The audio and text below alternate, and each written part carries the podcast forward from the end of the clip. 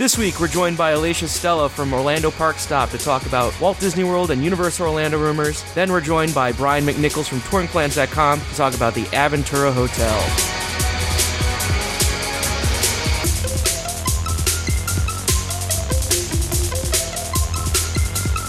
Hello, everyone. Welcome to the Parkscope Unprofessional Podcast Hour. My name is Joe. Wow, I just feel like I just did this a few days ago. That's because I did. Ha ha ha, jokes. Anyways, uh, we have a little different episode today. Um, instead of the usual cast of characters that we have, uh, instead we have a spe- very special guest, Alicia, uh, from Orlando Park Stop, Theme Park Stop, and the various other stops and you know, like you know, stop and go and all the that things. Anyways, bad jokes. Uh, Alicia, thank you for joining us. How's it going? Stop and shop. Stop and Yeah. shop. Yeah, that's what it was. Stop and shop. I'm good. Thanks for having me.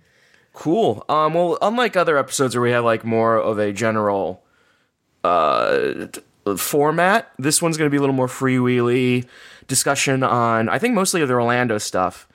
Um. But that's kind of our, I, I mean, our mo. We've been talking a lot of other things, so we're going to focus on Orlando right now.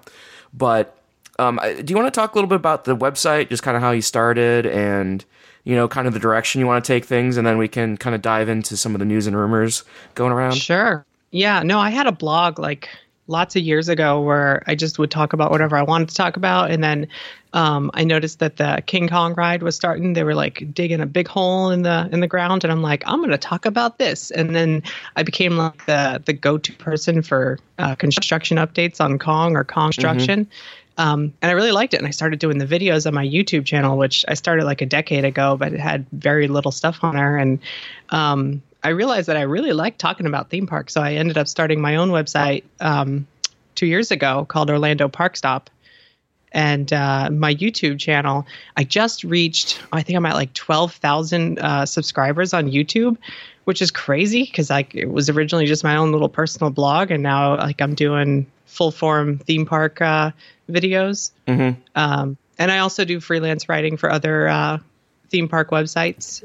Uh, so like trying to make it my full time gig, and I love talking about theme parks and going to the theme park. So it's uh, living the dream. living you know exactly living the the full blogger lifestyle i mean uh, Not full blogger yet. Yeah. I wasn't at the opening night to the uh, not so scary Halloween party. So Yeah. not Oh. full blogger yet. yeah i mean that's i mean that's the next step that's what we need to aim for Next year. Next year. Um, yeah exactly so i so is there any pro I, I guess the question would be is there any big projects that are you're really interested in right now i mean i think i know what the answer to that is but Yeah, it's probably the Potter coaster. Yeah. I'm super excited about that, and I have been for years. When we thought it was opening, like the Dueling Dragons is going to close in September. It's going to close in September. We were only off by a year.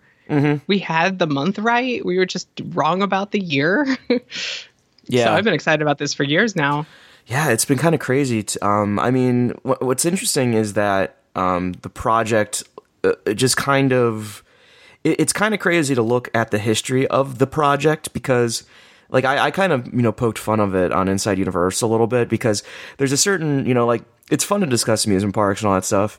But you know, there's a certain level of people who just kind of jump in and they want to seem like they know their shit, and and instead of being like, "Hey, I'm new here. Let's, you know, I like this. You know, they kind of want to be, you know, the insider and everyone goes to. So, like, remember we had the, there was some uh, Oh, guy who posted The. Giga Coaster. oh yeah, exactly. It was going to be running behind all of uh, Islands of Adventure, and Mm-hmm. it's totally that because my dad's uncle works for the con- construction company, or you know, I Mm-hmm. mean, it's it's all that stuff that's just crazy, but even then, you know, we the, the project closed, and you know they're getting ready for it, and we still didn't know what the heck this was going to be. I mean, remember they had the Merlin coaster rumors, um, you know, like Yeah, the Mer- it was, it was was going to be an SFX coaster. It was going to be uh, a powered uh, hanging coaster. Yeah, like- inverted coaster. Yeah, not- Mack powered. yeah, not it wasn't Merlin, it was the um the Arthur, Arthur. yeah, the Arthur Yeah. ride system. That was the. It's like it looks like Dueling Dragons, and it's perfect for Potter, so it must be this. Exactly, exactly, exactly. Or and also the um, you know, it was all indoors, it was all outdoors, it was a thrill, it was According to some, it's still all indoors, so you know it depends Good on point. who you're listening to. Good point. I mean, yeah, it's just been such a weird, weird project, and it, it's interesting because you know, when we are in the creative phase, and this is what I think people always need to think about when they talk about rumors, is when they're in the creative phase, it's that stuff's pretty usually tight-lipped. Like that's there's a lot of control over the actual details.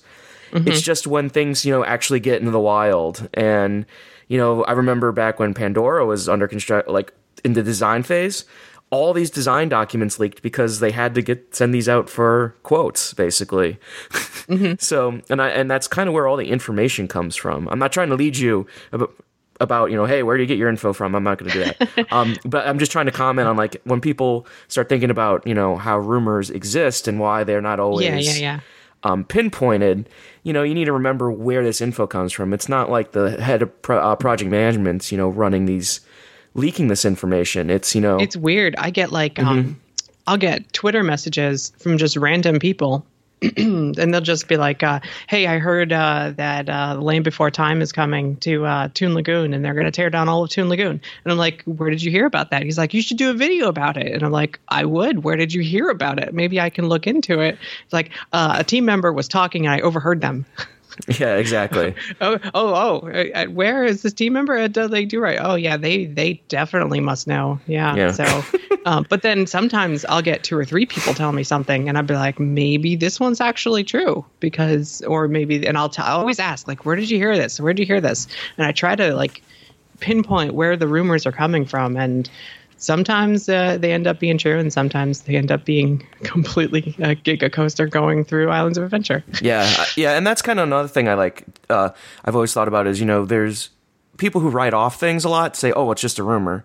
And then you kind of go, well, no, it's not a rumor because these things leaked. That's not a rumor. That's like a leak. So, Right. So like people are like, oh, it's an well- unconfirmed truth. Yeah, exactly. Like, you know, oh, well, the Secret Life of Pets ride, that's just a rumor. It's like, no, that's not a rumor. Like, you know, like there there are people out there who have like ride throughs of the attraction. Like that's very Yeah. much a real thing.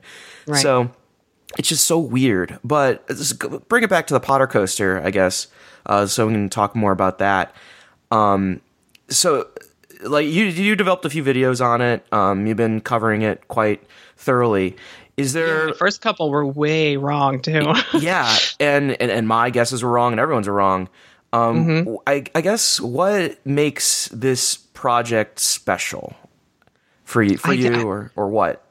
For me, I some of my favorite rides are things like Big Thunder Mountain, where um, the theming is it's not just in a big gravity building. You know, like th- there there's it's fleshed out in such a way that you can enjoy even if you're walking the track in Thunder Mountain. It's it's really beautiful, and I think Universal doesn't have that. They have like the Hulk coaster just looks like a little. It actually looks like the bottom of an aquarium now in the back part of the Hulk coaster, where it's Oh. just like gravel and Oh, oh yeah, yeah, yeah, exactly. and like then the front is plants. just- Yeah, and, and and so it's like a little desert or something, and um, the, the theming essentially is you're on a thrill ride. So, it, and then when they do an indoor coaster, something like Mummy, um, flats aside, it's uh, it's a pretty good, well themed coaster. Um, so it's interesting to see something that's going to be uh, a lot of outdoor stuff that's also fully fleshed out. Like I don't think Universal's ever done that before for a coaster. Mm-hmm. I yeah, I don't think they've ever kind of done some uh, uh, something around this lines. Um, and, and and for me, one of the interesting things is just kind of how this played out because like we got word a long time ago that Dueling Dragons was going to close, and there's all, all sorts of info out there, but they've kind of kept a tight lid on this. Like I haven't heard Yeah. anything. I'd love to know the name. Wouldn't you love to know the name? Yeah, because it's crazy because like what because the name argument when you come down to it, it's like, well, oh, it's just going to be Harry Potter and the Forbidden Forest. Let's just pull that out. But well, Harry Potter's not going to be on the ride, and there's several maybe rides. only maybe only twenty percent of it takes place in the forest, if that. yeah, So- exactly. So, what is it going to be? Harry Potter? Is it going to be this? Is it going to be you know something like originally? You know, there was thoughts about it being more focused on the care of magical creatures. Well, guess what? No, now it's more based on the original book. So, what what is it? and it, it's just kind of really interesting to see you know where this is going and it's yeah, just and such, Flight of the Hippogriff. The plot of Flight of the Hippogriff is the care of magical creatures. It actually says it in the description on the Universal website that um, join Hagrid for the, the a lesson in the care of magical creatures, and it Yeah. just happens to be a hippogriff lesson that day. Um, Interesting. and you go to the stable, and I think like I've always thought of this as kind of uh, the more grown up version of Flight of the Hippogriff. Mm-hmm. Um, so I wouldn't be surprised if they they do play it off as something like that, but then something goes wrong. Yeah, of course. So, like that's I think that's how it's. I don't know if it's going to be named that way, but I think that's the plot anyway of how it starts. Mm-hmm.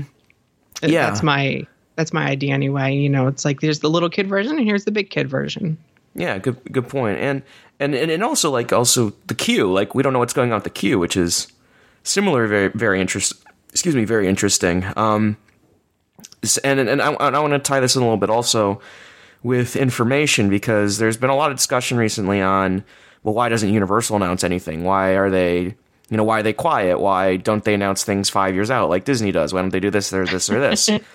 They And- both could, you know, come toward the middle. Yeah. I'd be happy. Yeah, one exactly. is way too early and one is way too late. Yeah, exactly. Um, and and just kind of interesting to see, you know, it, why we don't know much about this project. And you know, people are booking vacations, you know, for next year. They're they're starting to look into you know springtime frame next year. So, mm-hmm. like, I understand that you don't you want to find a, a appropriate time to announce this project, but w- w- I, I just don't know when they're going to do it because like they've announced they announced Potter like three or four years before it was opening, but Well, that hurt them. That Yeah. actually, the first Hogsmeade, that that hurt them a lot. And then the second one with Diagon, they opened the land, but they had huge issues with the ride system. Mm-hmm. So I wonder if there's a little bit. I mean, it's Intamin. Maybe they're just a little bit worried that they're going to have. You know, look at um, look at the the SeaWorld right now with Mm-hmm. Infinity Falls. Like if they had something like that and they're like we're going to be open for the summer and they're not going to be open for the summer you know Well- maybe universal's a little weary and they want to make sure that they can test before they really announce yeah, and um, another example being you know Falcon's Fury was just down from Oh, extended yeah. downtime, and that thing was delayed also. so yeah yeah so between green gots and the seaworld and busch gardens scares you know i think maybe they're just being extra cautious or maybe they're waiting until the celebration of harry potter i don't know that's always what everyone says. It's what they said last year. It's what they'll say this year. Like Yeah. well maybe at the celebration of harry potter. And then when they don't announce anything there they'll be like well maybe when uh as we get closer to star wars or something. I don't know. Yeah, when Yeah, I, I was thinking that it may be something along like I I think they have seasons for announcements. Like you never really hear like Transformers, for example, is a great example of something they literally had building, and it was very clear what it was, and they just didn't announce it until after Halloween Horror Nights. So I always kind of Kong Kong was almost Kong was they they had the the, the bear walls and then when they changed it to the uh, skull walls and they had uh, the entire Skull Island uh, facade done. Uh, some people are like, "So what are you building? Are you going to announce this?" And they're like, "Okay, I guess we'll announce it now that we've it's done." yeah, and Diagon and Diagon Alley was announced when they started doing the exterior work for London. So it's like almost like they have to wait to the last absolute minute, and then they share just a little bit of info, and that's it. I see some people saying uh, that uh, look at how the retrack for Dueling Dragons is coming out, or look at the refurb for Dueling Dragons, because Yeah. they don't even realize it's an entirely new ride. Yeah, I mean, also, I wonder if those people have actually been on Dueling Dragons, but that's Yeah. another discussion for another time.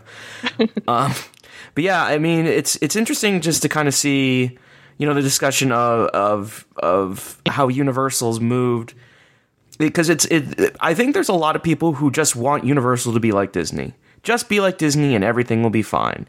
And it's like, well, no, they're not Disney. And when they try to be like Disney, they don't do very well at it. Like they actually kind of fall on their face when they try to act like Disney. So they've kind of carved out their own niche. So when it comes to things like, you know, announcements, they have their own kind of MO. And yeah, it's just it's been kind of frustrating to see the online discussion kind of evolve into this weird well, you- Devolve. yeah, yeah, de- devolve almost into well, one project hit a small sn- hit a snag, or maybe happening in another park. Everything's doomed. Oh, oh, this Jurassic Park coaster that absolutely no one is supposed to know about that we just happen to think might be going on, might be delayed for a year, yet no announcement has ever been made, and we don't even know if it's a coaster. That oh, the, the sky is falling. Yeah, exactly. you know, there's one rumor that you said isn't uh, going to be as quick as the rumor that we think. So Yeah, and and I think a lot of these people are also new to the uh, scene in a way, because like I remember when Andy was talking about them putting King Kong where Disaster was. Yeah, and I'm sure that was one of the early ideas. Yeah, and they and they instead they delayed it, upgraded it, and moved it to the other park. And that's kind of one of those situations where you need to like look at it and be like, okay, well, not everything is bad if it doesn't happen exactly like this. And I feel like there are a lot of Disney fans who got interested in Universal because they were actually building new attractions. And now that Disney's building new stuff, they're like, well, this is just isn't as interesting as Disney. Well, it's, well, clearly because you're you need to kind of like meet us halfway here. Come on, you know. Well, that's what I said a few minutes ago on the forum. It's like uh, what Disney's doing now is in reaction to what Universal did eight years ago. Yeah, You know, Pandora is because of Hogsmeade. It's mm-hmm. not like, oh, Disney's the one doing all this great stuff now. It's just a back and forth that, like, oh, well, Star Wars. And apparently, the original pitch for Star Wars was nothing like what we're going to get. And it was because of Diagon Alley and that they changed their entire plan. And there, I think it was what Echo Lake area was going to be Star Wars land. And they're like, this isn't good enough. This isn't big enough. Have you seen Diagon Alley? And they're like, we need to tear down the streets of America and do this right. Mm-hmm. Yeah, and I think that's uh, and, and that's something also is like you know it's a it's a tug, it's a uh, a push and a pull between um between the companies that actually brings out the best in both. Um, you know, finding weaknesses in one company or realizing they need to step up on something. So, yeah. Um, I, I guess we can talk about some other projects. Um, Well, we- I was going to say, yeah. Speaking Sorry. of things moving from one park to another, Nintendo Yeah. was kind of my first for, foray into seeing just how plans can get so close and then change at the last minute.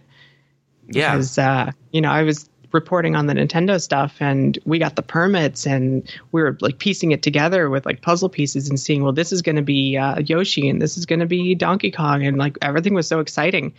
And it's just, the, oh, no, we're moving to the new park. so, Yeah, I mean, it got to the point where reportedly, you know, they weren't ordering uh, basic supplies for the kids zone area anymore because they were ready to. They were everyone knew Yeah. that it was shutting down. So yeah. you know, but- those work walls were up around ET, and they rerouted the queues for the horror nights, and uh, you know, it- but when when those permits didn't get paid, I was like, oh man, the Yeah. rumors are right. Yeah. they, didn't pay the fifteen thousand dollar filing fee. Uh oh. Yeah, so that's I mean I mean and Nintendo's great and I, I I'm also of the of the mind that, you know, hey, they should have had a Nintendo, you know, ready to go earlier, but like, you know, these things take time and you know, they're getting it like in 2 years in Tokyo, so it's not like it's some massive wait. Um in comparison, um, but you know, we always want things now. Yeah. now, now, now. And yes, and I see a lot of people in Orlando. They're upset. They're like, Hollywood's going to get it first. It's like Hollywood never gets anything first. Let them have this one. Yeah, I remember a story that Hollywood um they were they were going to make a big announcement at Hollywood and it turns out they were just showing off the Men in Black vehicles that they were sending to Orlando. so it wasn't Aw. so it wasn't even like the, they were getting Men in Black. It was just like, look at what our other park the other park is getting. you know, the one that just opened a whole second whole second gate, you know, so it was like, "Oh, okay." and and that's a problem too with uh, people pushing for new, new, new, more, more, more. Is that you're going to start losing some of the rides you actually like. Um, you know, people are complaining right now so much about Back to the Future is gone and Jaws is gone, and it's like, but then they're also complaining that they're not building anything good and they're not building anything new, and it's like, I hope you, you know, if you keep demanding that they build something new, I hope you don't mind that they remove the Mummy or remove Men in Black or remove ET, things that you probably will be like, oh, they got rid of all the good nostalgia rides, you know, but so you can't have it both ways. Yeah, and and I, oh, sorry, you can go. you know, Di- well, Disney's good at you know hanging on to the nostalgia rides, and Universal's like nothing sacred. We we can get rid of whatever we want and build something based on a new franchise. Um, so I would be weary before I go demanding something new every year.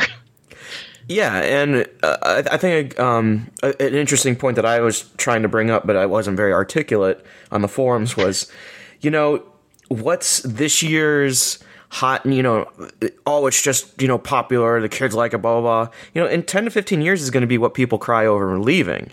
Because oh that was nostalgic that's great you know of the new fans like there's you know 10 year old kids now who are gonna who are like nostalgic for awesome stuff so That's kind of how I'm looking at I that. think I see people leave comments on my videos on YouTube about like, no, not Barney. That's my childhood, and I'm like, yeah, but it's not the current child's childhood. yeah, You know that Barney is the only show I can think of that actually gets less guests than uh, the the Sinbad show. yeah, which um, we can also talk actually- about. Um, so like, it, not only is it a very under um, under visited attraction, it's it's not on TV anymore. It's not something that new kids are really. I mean, you can watch it on Netflix maybe in reruns, I think. Um, but they don't they don't even air it on TV, and it's not like DVD sales are as big as they used to be. Yeah, exactly. Um, it's just kind of So- interesting to see just like all the new people come in, be nostalgic for things. Like especially the group of people who are like, "Well, Universal just has gotten bad," and I'm like, "What? like, were you around back in the day?" Because like I Oh, remember, I worked there in 2001. I remember it when it was actually bad. Yeah, exactly. Like there was times when like and what I like to bring up is like uh, there's a lot of um, people who are like, well, they got rid of these rides and Fast and the Furious is terrible and Fallon's terrible and Minions are terrible and blah blah blah blah blah. The only good thing they can do is is Harry Potter. I wish they still had all this old stuff. It's like, well, remember that they also had the roaming survey people who like tried to get you to sign up for third party surveys in the parks. You know, they had the American Express people in each park, you know, those stands that, you know, they tried to sell Blue Man Group tickets and meal plan stuff. That used to be American Express. And they were Uh-huh. trying to sell you American Express in the parks. Like it was I Bad. I wasn't even a fan of the Magician, um, the Magic Store before it was the Prop Shop, or the other one over at uh, Lost Continent.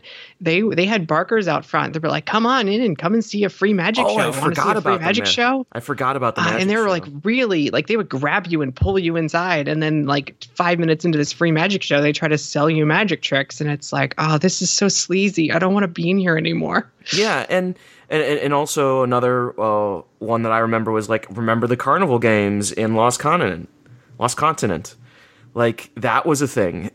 like it, it's so easy to forget, you know, what these things were. And like and I'm not saying Universal's perfect now because you know they still have a lot of issues, but you know they made leaps and bounds in quality. Um, Yeah. I think is well, over. when Blackstone when Blackstone was in in charge, um, uh, I think when when the economic downturn and tourism stopped after 9/11, they fired everyone that was in higher positions and moved bumped up everyone so that they could save money. They got rid of all in-park entertainment, every single meet and greet, all characters. They closed down any attraction that was costing too much money. They didn't have replacements for them. It was a very sad time, and like you could see, that's when people would talk online um, about how like, oh, I, I like Disney because they clean their parks. Universal's the dirty park. oh yeah, Like it was, that was a there thing. was just no money. Yeah, like they've got grown by such leaps and bounds to a, a world class resort again, but there was definitely a dark ages. Yeah, and I think that's just something people forget because I swear to God, I've seen people nostalgic for the for the empty Hercules, you know, building instead of Transformers. it's like, come on, really? Or people trying to be like, oh, Fast Food Boulevard, you know, that or or no, the international. What was it? The international film food and. Yeah, food film. film festival. It's just like, the worst Chinese up. food in the world. Yeah, it, that's the kind of point when you just go like, dude, shut up. You have no idea what you're talking about. You're just If you actually missed that, same food at uh, Comic Strip Cafe. Same There you food. go. There you go. Just go over there, and then once that's from, but I bet you that same person complains about the food quality at Com- Comic Strip Cafe.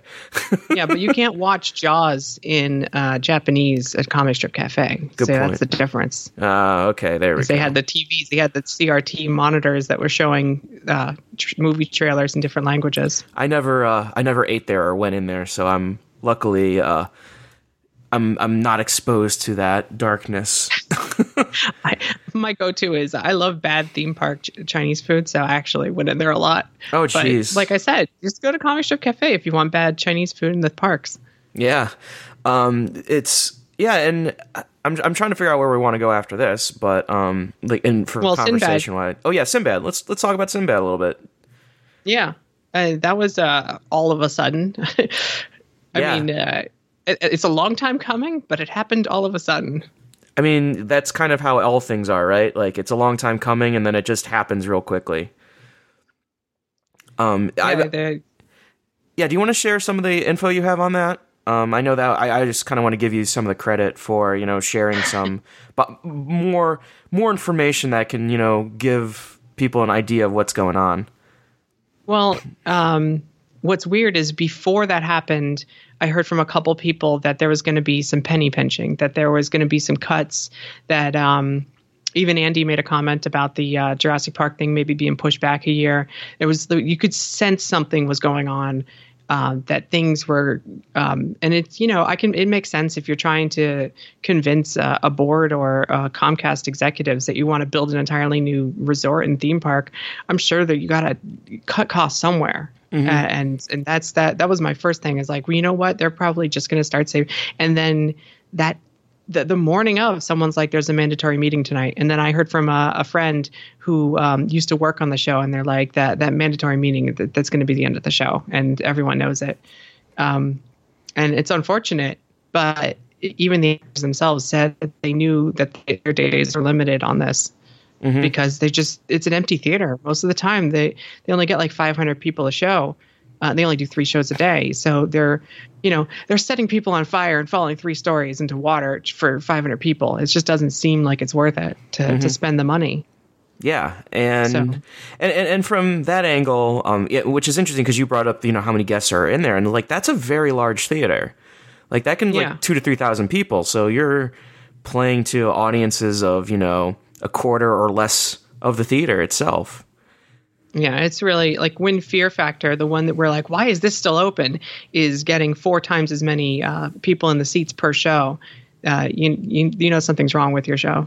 Yeah, exactly. Or, I mean, it, it, doesn't help also that Fear Factor is like right there and next to the hottest thing in Orlando versus. I mean, this is right next to Hogsmeade. Oh, that's a good point. That's a good point. But, uh, but also, like, it's. I mean, they're both in similar positions. Yeah, it's set back. I, yeah. I definitely agree.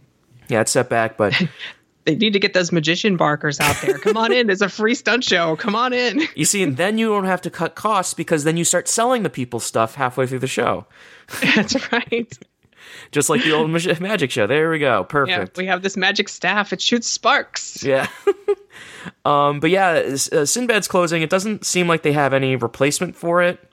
No, it, they haven't even put it in. Like at least with Terminator, they put that little um, message on the official website page like there was no blog announcement for Terminator. It just like one day there was a little message on the the official website that said that this show will have its last showings and blah blah blah.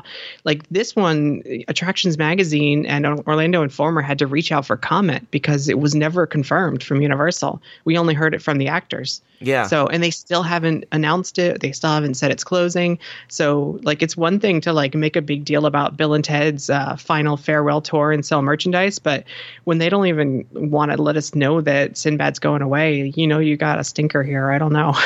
Yeah, which is real weird. I mean, be, weird because I know the unofficial guide um, they used to have a really they used to uh, they have to like you know check on shows every few years. So they compared it to a, a colonoscopy. It's like well i gotta go to gotta go do sinbad this time.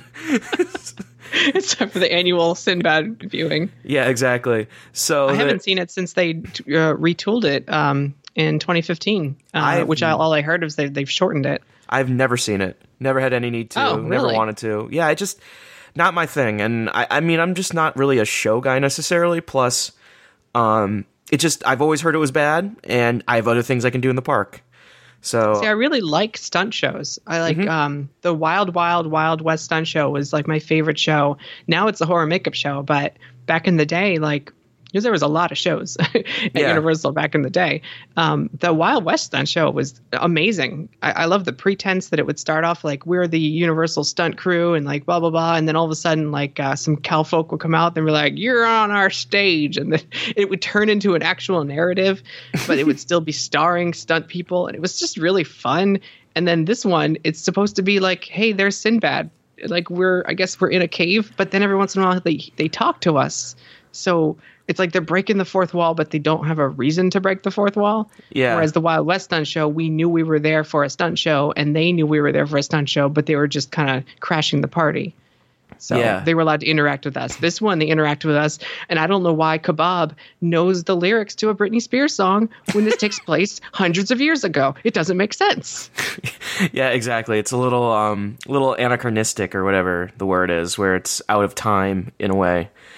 Uh, yeah, it's just dis- disjointed, cheesy '90s jokes, and the stunts are good, but they're separated by so- stuff that is too cheesy for even kids to really enjoy.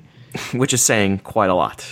Yeah, Um, yeah, it's like I and there's been a discussion about like, well, you shouldn't close an attraction without having a replacement, which I agree with. And you know, the the other response being, well, if it's bad, you know, they should have made a good attraction to begin with. Blah blah blah blah blah. Um, it's just I don't I don't know. It's hard to really separate this closure with away from the universal doom and gloom narrative that's been popular. Mm-hmm. yeah, And I just just adding fuel to the fire for the people, the yeah the, the naysayers. Yeah, exactly. And it's, you know, like Universal, like, yeah, it's it's just so weird to see this because I feel like there's no perspective in the community. So it's very much a everything is doomed, we're all doomed. There can't be any positivity. I mean, I don't know how many times I can say it only gets 1,600 people a day. Yeah. You know, that's not even that great per hour for an attraction at a theme park, let alone an entire day. yeah, and It's just not worth it. It- Being sitting there empty is barely different than being open. Yeah. And that's kind of where I, I guess we're at. And people just, you know, they hear penny pinching and they think, oh God, everything's terrible and everything's burning to the ground. And it's it's not. it's just Well, if they're going to cut costs somewhere, I would much rather have um, the new cinematic celebration playing nearly every night than um, keep Sinbad open for the you know several hundred people that watch it a day. I would much rather have the new thing, you know that that they put time and effort into than the old thing that they've slowly been taking away from anyway. Yeah. And and talking about cinematic celebration, what was interesting is, you know, people are like, well, there's nothing in the pipeline for Universal after the Potter coaster and T2, which is something I'd like to remember remind them is like, you know, that cinematic celebration, that you know, is nine month turnaround. Like they greenlit that thing in the fall Yeah. and they had that ready for the summer. Like a lot of times people are just like, well, there's nothing coming in the future, and it's just like, well, they haven't done anything yet. They haven't made That was supposed to be half a year later. The only reason they did it early is because they the the barges got destroyed from the hurricane, and they're like, "Well, I guess we'll just do this now," and they bumped it up. Like this isn't something getting put off. That was something coming out earlier than they originally planned. exactly. You know, so they they worked hard and they got that done. It's not for anyone saying that they're not doing anything. They're clearly not looking at BioReconstruct's aerial uh, photography of an entirely new, like 600 acre plot that's been cle- cleared. You know, if you missed the giant uh, future expansion that they're working on, then you're missing the whole point. Yeah, and and that's kind of what's crazy to me.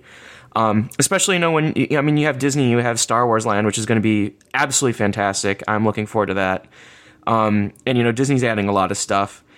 Um, and, and you know they have a lot of cool projects coming up, but it's just so it's just it's such a weird discussion to have of Disney's building stuff, but Universal isn't, or you know that kind of thing, where it's just like it's just so weird. It is just so bizarre. It's like Bizarro World, you know. They just built an entire water park. Like that's still like the the paint is still drying on this water park. It's been open uh, a year and a couple months, and they're like they just haven't done anything. They they built like six new hotels. They've built a, a- an entire water park and uh, a new ride every year, sometimes two rides a year. But they're they're not doing enough apparently. Yeah, it's kind of a moving. Um, they're, they're they're moving the goalposts a lot. Well, it's like, well, they're just not doing anything. Well, they've done this. Oh, well, we're not counting restaurants. Okay. Well, what about this? Oh, well, that was th- this. You know, X, Y, Z.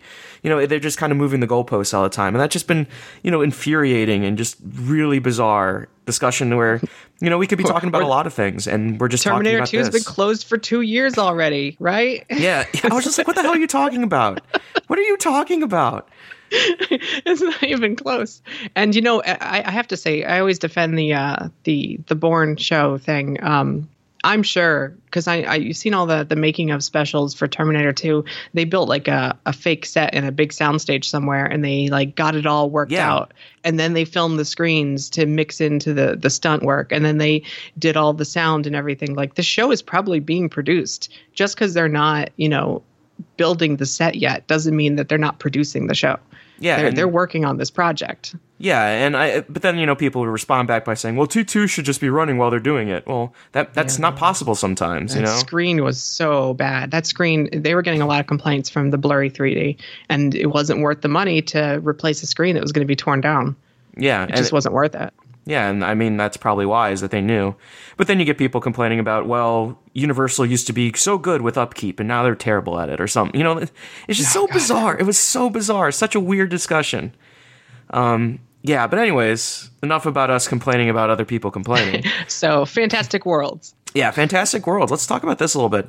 So, it, it, it, it, I'm calling it Fantastic Worlds because I think that is the name. It makes sense.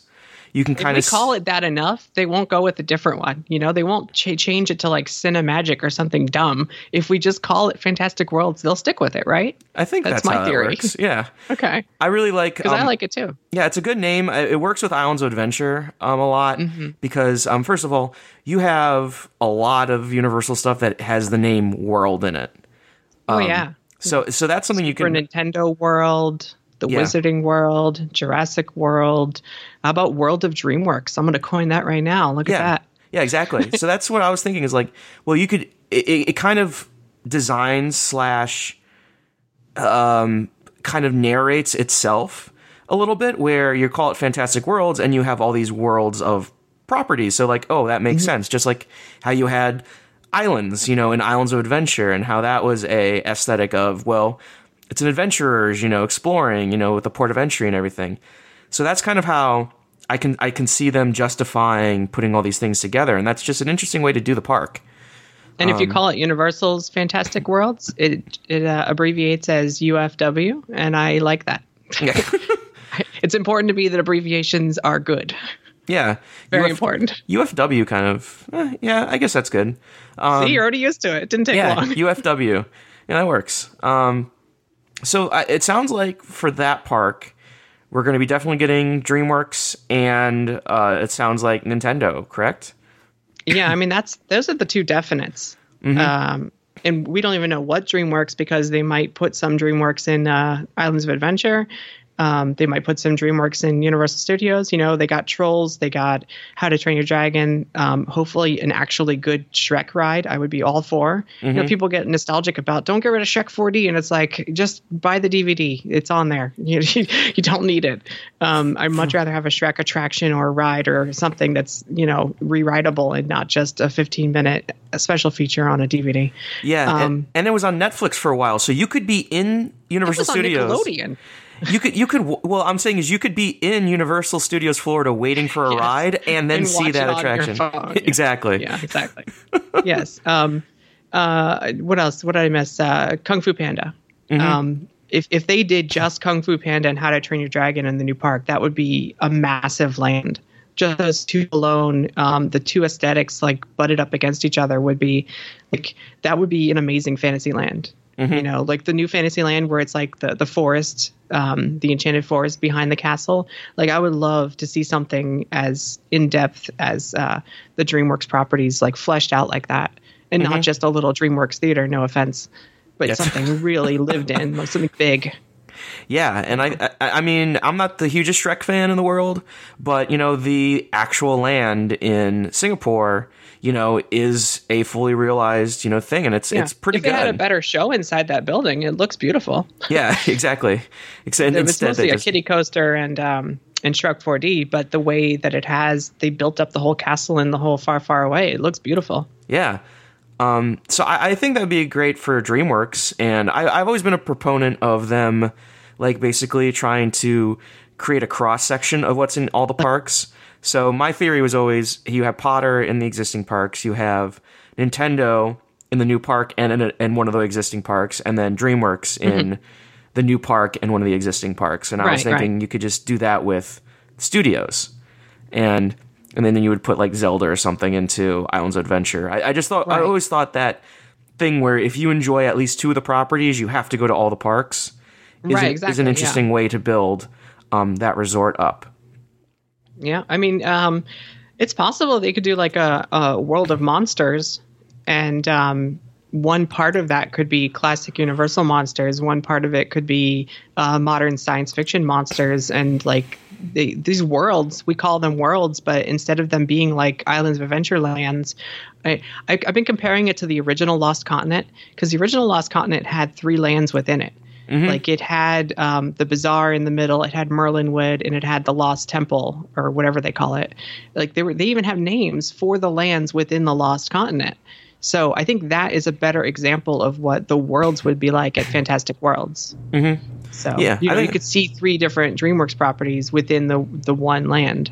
Yeah, I think that's a good comparison. Is like you you'll have this area where you can like and and, and it sounds like you won't have the same amount of places like um Islands Adventure has. Like you're not going to have the the the number of desperate elements, but you'll have you know at least three or four massive areas that you know span quite a lot of content.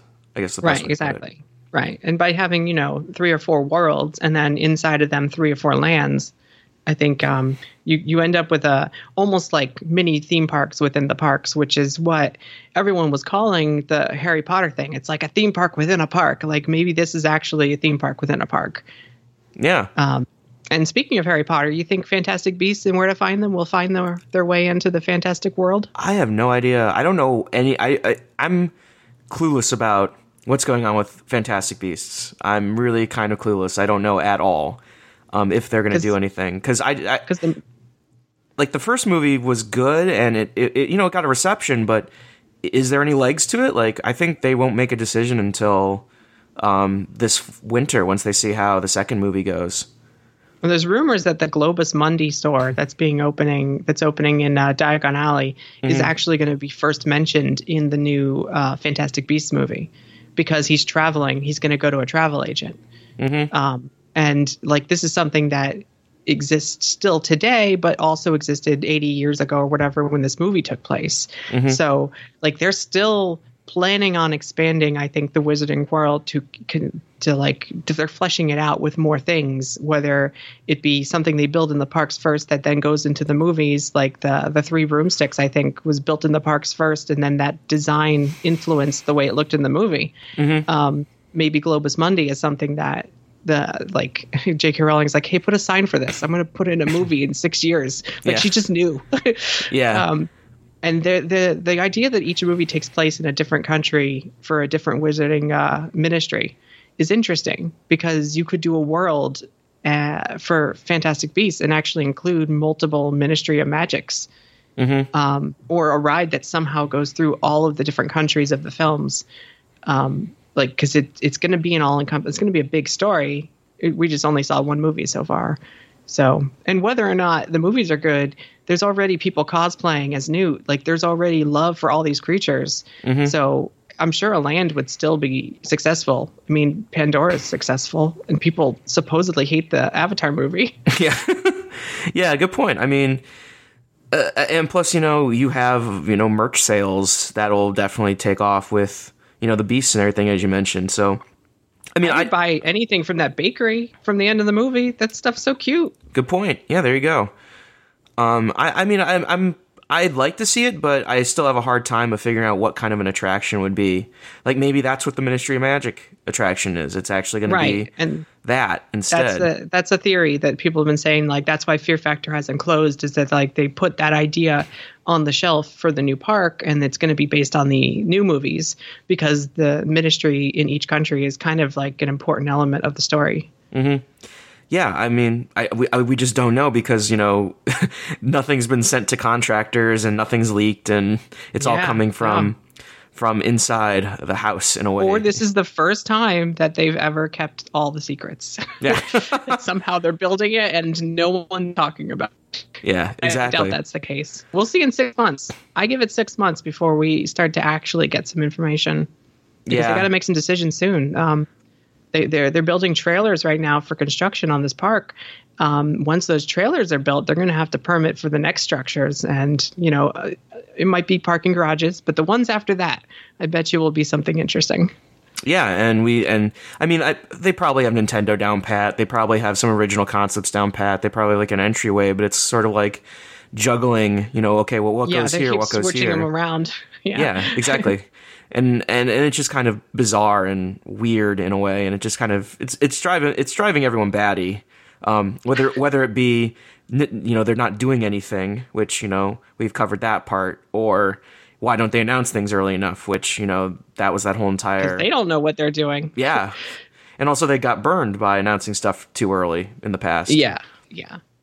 Um, That so definitely is their their new mo is to to wait and see because we don't want people to cancel their vacations. Yeah, or or um, I, I think it's less about canceling vacations because I still think people. Go, I think one of the things that uh, discussions was made was, uh, well, people are planning their vacations for like 2021 and 2022. It's like if you're planning that far out, you're just going no matter what. Like no, like you've already made your mind up. Um, nobody, no people plan vacations based on what's in the parks now, not what's going to be in the parks, you know, three or four years from now. Like Yeah. now is when they're starting to plan stuff for, you know, now is the time when people are starting to talk about, okay, what are we going to book for, you know, Star Wars Land opening, not, you know, things that are opening years and years later. Um, and and that, and that's just kind of always thrown me for a loop of of well, I like I want it to be announced, so otherwise it's a bad business decision if it's not announced. It's like no, it doesn't work that way. so Yeah, I, I'm excited for the the Mickey Mouse ride, but I don't think that there's been that much hoopla about that the way that there has been for Star Wars. Yeah, exactly. You know, so even within Disney, there's you know they they pick which ones they push too. Yeah, in in odd ways sometimes too, like just real bizarre. like I don't know why they tried to make Toy Story Land bigger than it actually was. For example. Well, I know every kind of dessert that's going to be at the not so scary uh, Halloween party because there's a thousand different blog posts on the Disney Parks blog about that. Yeah, but not enough about the But it- Mickey attraction. But I have no idea when the new Circle Vision uh, is coming to China. Yeah, good point. That was supposed to come, wasn't it? I, thought, Mm-hmm. that, I thought that opened already. Weird. No, no, it's supposed to be seamless too. I'm excited for a seamless 360, and um, that was in like the uh, information dump of all the different things that were coming, like the theater in Main Street, which slowly got removed from the website. Mhm. So you know that's the downside to announcing so much at once is that they were just throwing stuff. They're like, we're going to do something Marvel at California Adventure. Or like until then, here's like a sewer manhole that's just going to be behind the the old Tower of Terror, and um, we until we figure out what we're building here, we're just going to keep saying Marvel's coming. So people could like say, well, it's a failure. Disney's a failure because California Adventure hasn't opened all those Marvel rides yet. Yeah, or if they ever get a Marvel ride, which is what I'm hearing, is that they're not actually going to have any attractions. It's just going to be meet and greets and food and such, which is Well, that's what they have now. Besides Yeah. the uh, Mission Breakout, it's Yeah. just a bunch of meet and greets. yeah. Um, but but also another thing is, you know, when you announce things too early, you run the risk of people going there for that thing, thinking it's open too, and then all you end up is with is uh, guest complaints. Well, and I think Nintendo, the actual Nintendo Corporation, is the one that pushed for the partnership uh, announcement early as they did, and now people are like, uh, "Well, clearly they're not building Nintendo because it's not open yet."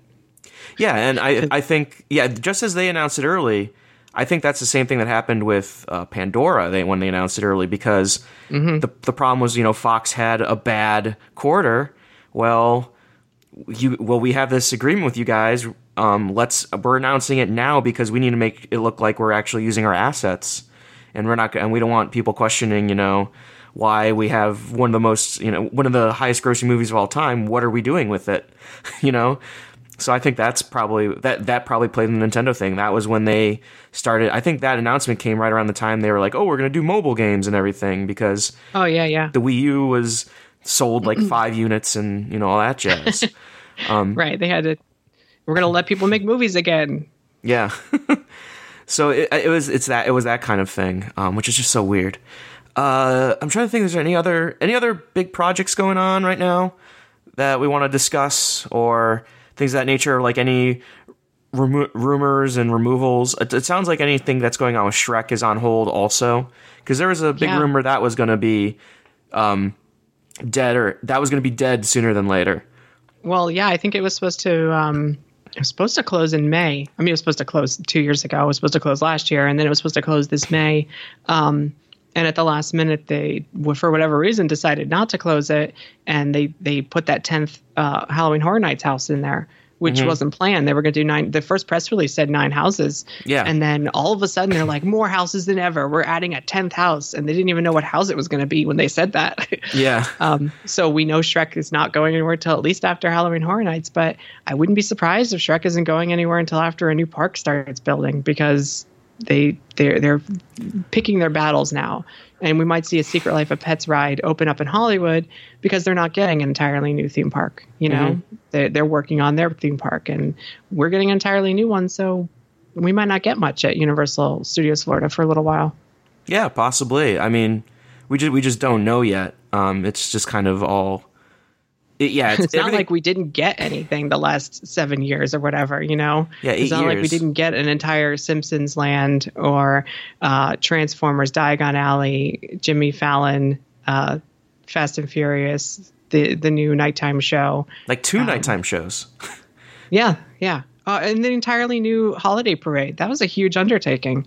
And the new um, and, really, and the and the Potter nighttime stuff too. I forgot about that. Yeah, so you know, it's the, just Universal Studios Florida alone, the one they're like, oh, well, all that stuff's not going to come because they're building the new park. it's like, I wouldn't mind if they took a break because I don't want them to close Men in Black.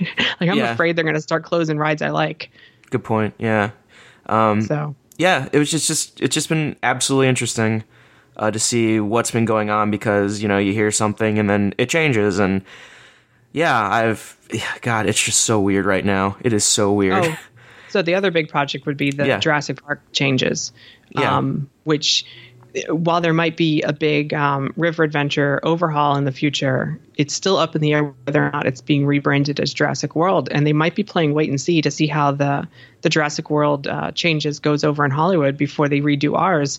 And they might decide, you know, you know what, we'll just we'll redo it. We'll add some new dinosaurs. We'll take away the Ultrasaur, which looks pathetic, mm-hmm. um, but we'll keep it Jurassic Park it's it's entirely possible that they haven't decided yet because um, all the r- initial rumors were Jurassic World was going to the new park with like some kind of mosasaur attraction and a gyrosphere ride. Mm-hmm. And if they just rebranded the Jurassic Park at Islands Adventure to Jurassic World, there wouldn't be a gyrosphere ride. There would just be um, the ride that's there now rebranded. So I think by putting it off a year, maybe they're still not even sure. Um, and the rumor was that they were building a roller coaster uh, which would take uh, which would load in the Triceratops encounter plot and go out in front of the lagoon mm-hmm. and then come back and unload back at the Triceratops encounter. And to the point where um, I heard word from uh, someone who talked to uh, electricians who are rewiring the games area because they're moving the games to put the Raptor encounter over there. Like that's how close this project was getting that they were going to move the Raptor encounter after the summer season, and they still might into um, it would go into the extended queue for River Adventure, mm-hmm. uh, one of the, the one of the offshoots to the right when you enter, and then the entrance would be where two of the games are on the left. So they would lose some of the games, they would make an entrance. There'd be Raptor Encounter. I think that's actually a good idea to do anyway because Raptor Encounter is kind of hidden off to the side, and this way it would be like Jurassic Park River Adventure, Raptor Encounter, right next to each other. I like that idea. Um, but I don't know if that's going to happen. I don't know if the roller coaster or whatever it is is going to be pushed off a year. I don't know if it's going to be Jurassic World or Jurassic Park. Uh, it's all up in the air, but it's interesting to know that they're still thinking of big changes for the park, even though they're also working on a big new park. Mm-hmm. Yeah, and I mean, like I I heard about this Jurassic Park coaster. I heard you know, hey, it's going to do this, this, and this. Um, you know, those sorts of things. But yeah, and then it just kind of disappeared, very much like Nintendo where things just got real quiet real quick on it. Like everything was happening until nothing was happening. And it wasn't like they were trying to catch a leaker or something because they were doing actual work, you know? Mm-hmm. Yeah, so. the only reason um, I caught wind of it is uh, someone noticed that they were moving all the props out of the Triceratops encounter. Uh, and then lo and behold, they showed up in the prop shop. So if mm-hmm. you want a big bag of Dino Chow, you know, it's 200 bucks. Oh boy. um, and and and I was like, okay, there's something to this. And then uh, we found the the the the little markers, the survey markers in front of the thing, in front of the visitor center. So it's it's like okay, so they're definitely planning something going on here. Um, there was like a one of the trees had a ribbon tied around it, which is like one of the first things we saw at Dueling Dragons before they closed that. Mm-hmm. So it's like this tree is to be saved, and we're going to cut down all the other trees. So you know they're definitely starting work, and they still are. There's still there's green um, construction walls around the Triceratops encounter. And as recent as uh, a week and a half ago, they were still clearing out a lot of the uh, stuff in that in Triceratops encounter. So I think even if the actual building of a new attraction has been put on hold, they they already they already have contracts out there to demolish what was left of Triceratops. So that's interesting. At least they'll be ready for whenever they're going to build something. Yeah. Um, I'm trying to think if there's any anything else you want to talk about. We were hitting about the hour mark now, and I don't want to keep it too long. Um, I don't know. Disney's got lots of cool stuff coming. Yeah, they, I Are mean, you I, excited for the, the the the two coasters they're building? Um, uh, I'm mixed. Like, I think uh, Tron. It's I'm not a huge fan of the the vehicle design of Tron. So, and, and also it's just it's an, another issue I have with some of the Disney coasters is that they end up being just a bunch of helixes, and I feel like that's what the Tron coaster is. Is just a bunch of helixes. Um, because I mean that's kind of my Nothing can beat Everest though. Everest is the helix. Uh, it's to make it. Do you know it's a hidden Mickey? If you look at the uh, Everest from above, it's a hidden Mickey. It's got two ears. That's why it's got so many circles. but yeah, That, it feels like that whole ride is just going in a circle. Yeah, no, that's all it is, and that's why it. uh, So that's my my issue with um, Everest, and uh, that's why I'm worried about Tron. I just think uh, Guardians of the Galaxy, I think, is going to be a better pure coaster. It just does not fit in that park at all, and I don't know what they're going to do with all these things with James Gunn going around. So, because they were supposed to, Personally, they were filming that. Yeah, sorry. Oh yeah, no, no. Well, I was going to say, as long as there's a Rocket Raccoon animatronic like at Mission Breakout, I'm fine because I'm so jealous. It's so cute. He's just so cute. Yeah, I was I was thinking like you know all I yeah I was thinking you know they were gonna um, they still haven't announced a director to replace James Gunn for the movies and they were supposed to film for the attraction concurrently with the Yeah. movie so it's sort of like okay so what's going on guys is you know are is this gonna is mean- this gonna be delayed or is it gonna be who knows now it's one of those things where really the script is what matters because the filming for Mission Breakout is just a you know, steady shot of them in a cage. Like there's no artistic merit to the shot selection in uh, Mission Breakout. So I think it, it comes down to the writing of the characters more than it does the director. Ah okay And he's the voice of those characters. So I think that'll be the loss is that he's the writer and they're using his script for the new movie. Um, but capturing the voice of the characters, I think, is more important than the actual direction of the the projects. Um, and I'm sure they already have an idea of what this. What, like I, I, it couldn't be any worse than the uh, show at Epcot for the summer. It's like, uh, it's funny to me that um, Star Lord, what's his name, um, who visited Epcot when he was four. It's amazing that he would come back to Earth uh, as part of a, an exchange, uh, a cultural exchange program, and not like look up his father. yeah like he's, he, I'm just here to dance and have some fun. But you know, also maybe I should go have a you know cheeseburger at McDonald's because I haven't been here since I was a child. But no, I'm going to go to Epcot and just dance. yeah Like, it- the, the pretenses of these stories are strange because they're missing a, a giant like plot element that he hasn't been to Earth in a long time.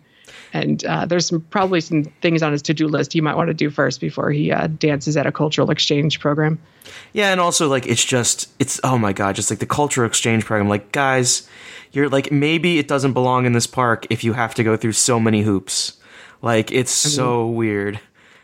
I, I wish they just like put up a screen and say like these are hologram projections from space and they are dancing for our enjoyment, but they are not here. Like I, the idea that he's on Earth and not looking up his father is making me sad. Just making me sad. Like you have more important things to do right now. Epcot's not that good. yeah, Ep- yeah. Oh man, it's so weird. Yeah, it's. Jeez, I'm I'm just getting sad thinking about it. what do you um, think of Wonders of Life is going to be? I don't It's think not a festival center, and they're promising to open it. What is it? What's it going to be inside? I have no clue. I don't have any idea what that would possibly be. It, do you know what it could be? It literally could just be them putting some Innoventions exhibits in there while they tear down the Uh, middle area. Ding, ding, ding, ding. I Yeah. think that's it. I think you got it right on the nail on the head because they're going to tear down whatever and build that grassy park that everyone claims is. Uh, well, if they drew it in a picture for Blue Sky, it must be true. Mm-hmm. Um, so, but if they do demolish those buildings, which need to be gutted and uh, like they need new um, electrical and everything anyway, so it might be easier just to start over. If they do tear them down, I would love to see uh, a technology um, expo in the Wonders of Life Pavilion. I mean, it looks cool. It's a big dome. Put some technology in there. Get some sponsors. Get Elon Musk to sponsor something and show off some new technology. Yeah, and I I think that's the thing is like I don't. It's not going to be Wakanda for crying out loud. They don't have the rights to that. Um, they're not going to reopen Wonders of Life itself. You know, Body Wars is pretty much gone after. I like Body. Wars, but for everyone talking about how much like uh, they miss the Wonders of Life Pavilion, I don't think they remember how lame it was. or, or like it, it Cranium went, Command was cheesy SNL jokes with SNL players that weren't even on SNL anymore when they did it. Like Yeah. it was already outdated the year it came out. yeah, it was real bad. Um, We're here to pump your blood. yeah and I, I I think like and I liked Cranium Command, but the problem is like yeah, it was it's ugh. like and also like you know those things haven't moved in decade like in over a decade. Those you just can't flip the switch and everything's fine now. You'd have to do complete rebuilding of all those attractions. So they're not just going to open Wonders of Life again, but you know a technology. You know, in, putting Innoventions in there, you know, with new exhibits because you're gonna have to tear everything down is not a half bad idea. Yeah, and and um, you know maybe a small theater or whatever, something for um, uh, rotating shows. I, I was going to say about Body Wars. Uh, I spoke to some people that work there. Um, they would have one or no people on the Body Wars on the the last few months because no one cared. Like even uh, like it's just even Star Wars had to redo Star Tours had to redo it to get people interested again. Um, and and I think Body Wars uh, as wonderful as a filmmaker as Leonard Nimoy is, uh, it just wasn't. It didn't have the draw as something, and maybe it just because it didn't have an IP, or maybe because you spend. It's just gross, and you're inside a body, and most of it's just rocking back and forth as you like float along. It's just nauseating.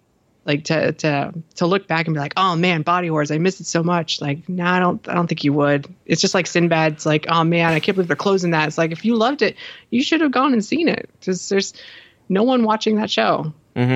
Yeah, I was on another forum and I saw people lamenting the closure of Sinbad as if it was some sort of great attraction, and I'm just like? Did you, are, I, I literally posted the um, the Will Ferrell um, uh, in Zoolander, "Am I taking crazy pills?" gif there. I'm like, universally regarded as one of the worst attractions in Orlando, and people are like, "Oh, I'm gonna miss it. It was actually good," and I'm like, I don't know about that. Guys. in my last video in my last video i'm talking about uh, the jason bourne uh, show and i'm saying that i hope it's more like indiana jones and less like the uh, eighth voyage of sinbad. And i just show a random clip that i got off uh, of youtube. And my clip is uh, uh, Kabob getting hit by the girl, and he wakes up and he goes, "Hit me, baby, one more time."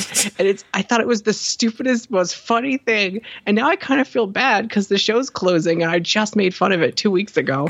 um, but but it's like I, I went through and I scanned through a YouTube video. I was trying to find the moment where the guy goes "shush kebab" because he's telling him to be quiet. and His name's Kabob because that's actually funny. Um, and, and like I landed on that. I'm like, he's really quoting Britney Spears in a show, and this is modern. Like this is now. so weird.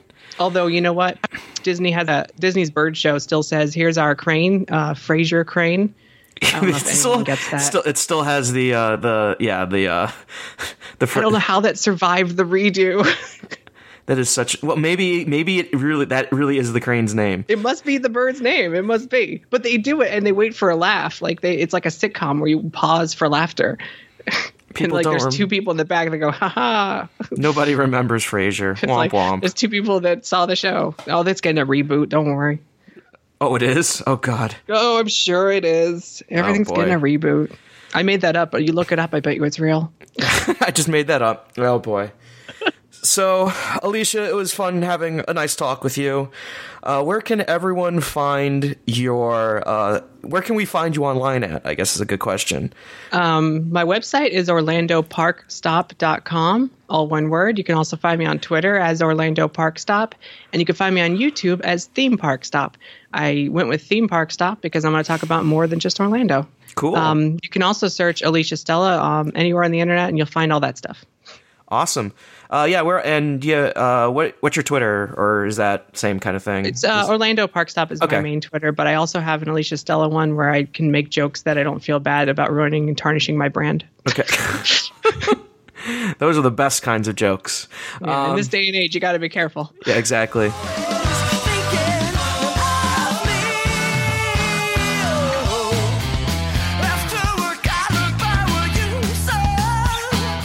Hello, everyone. Welcome back from our wonderful little break.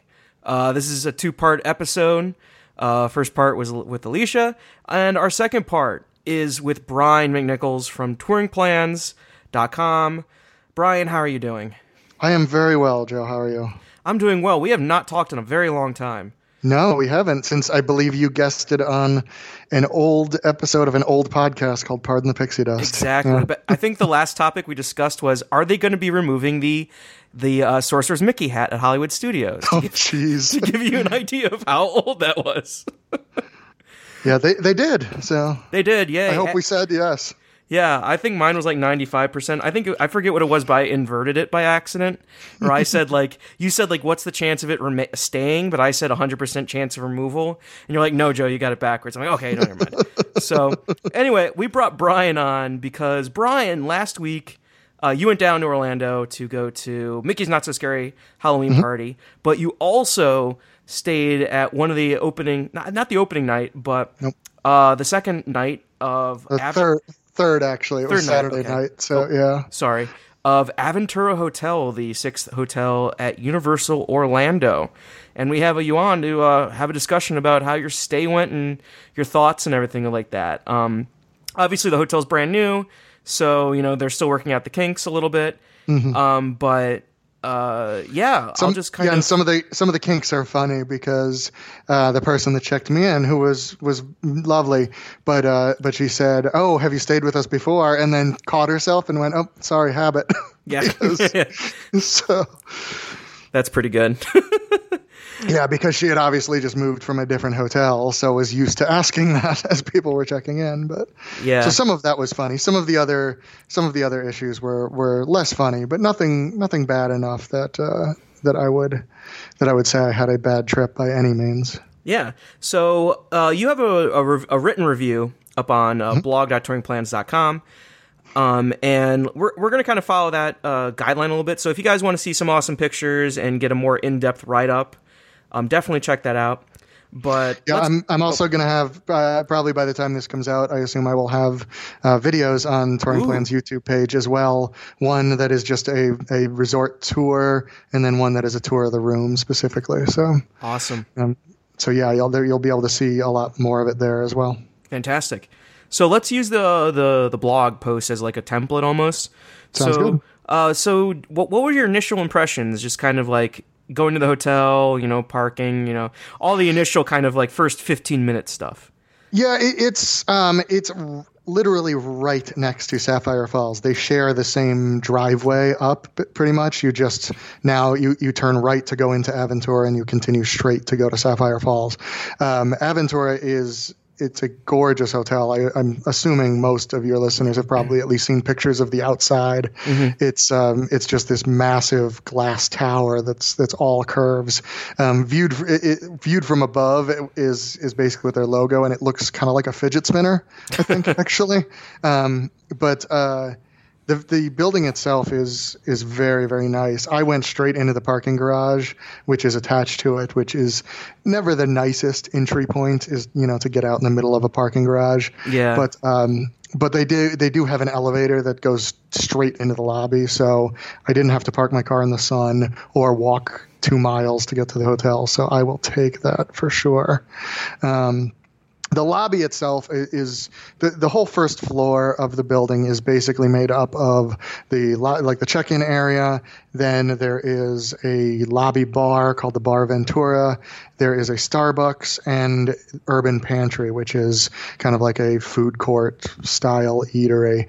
Um, and that, that whole area is is probably my least favorite part of the resort. And it's not bad. It's just um, it, it reminds me a little bit of an airport terminal, which is kind of how I feel about about Sapphire Falls lobby as well, uh, where you walk in and it's it's nice. There's nothing particularly wrong with it. They just didn't do a lot. They went for a very clean, um, you know, kind of unadorned look.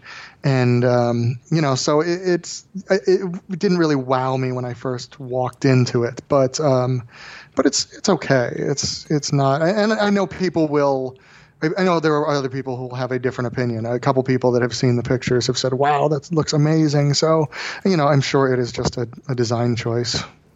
Yeah. So um, we're gonna actually add Mike real quick. So Okay, excellent. yeah, yeah. So he has some questions too. Um, we've been having this thing where we're just trying to we're we're all living mo- crazy crazy lives now. So it's sort of a thing where it's like I don't know, I'll know when I know. So it's Yeah. like okay, thanks guys. Um, Well, that's why Der- Derek and I have tried to restart part Pardon the Pixie Dust like four times, and it's never actually worked out for the same reason. We just neither of us can be around at the same time. Yeah, I understand. But um, so one of the comparisons I actually made uh, that I saw people making for Aventura was it sort of looks like an upscale, um, uh, like car dealership foyer. Like, but there's Yeah, no yeah. car, there's no cars in there, so nothing's really colorful.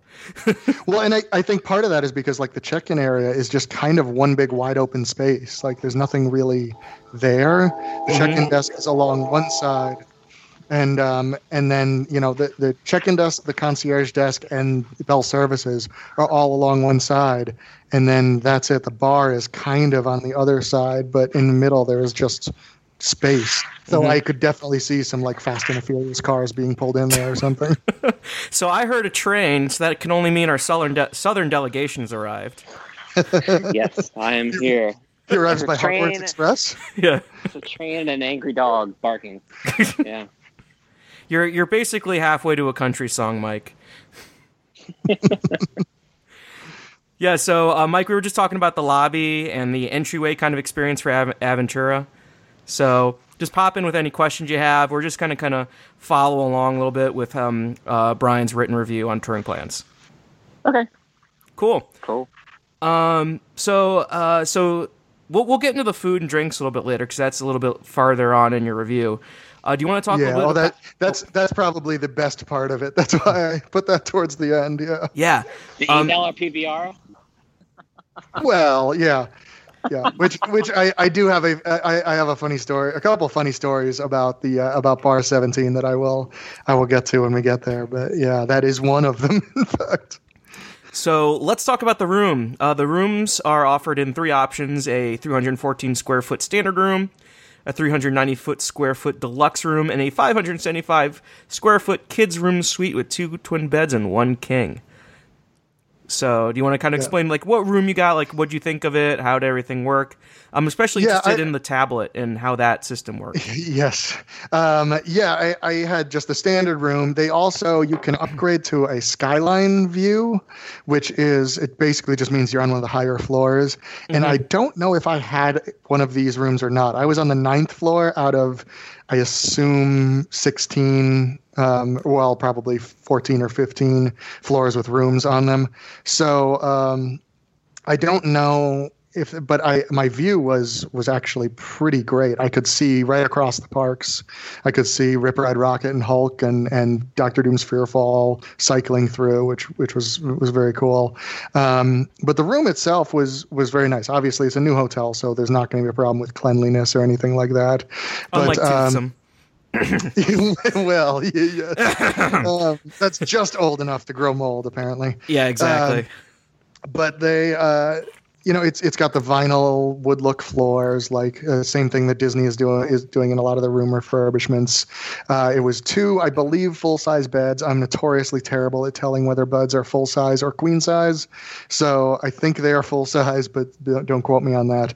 Um, the uh, it's it's very it's very modern, but unlike the lobby where I think it's it's modern to the point of sterility, the the the rooms have a pretty good selection of different woods, different wood shades. Uh, well, not real woods, but but wood shades, uh, different fabrics and textures. So it, it doesn't look nearly as sterile as I feel like the lobby looks.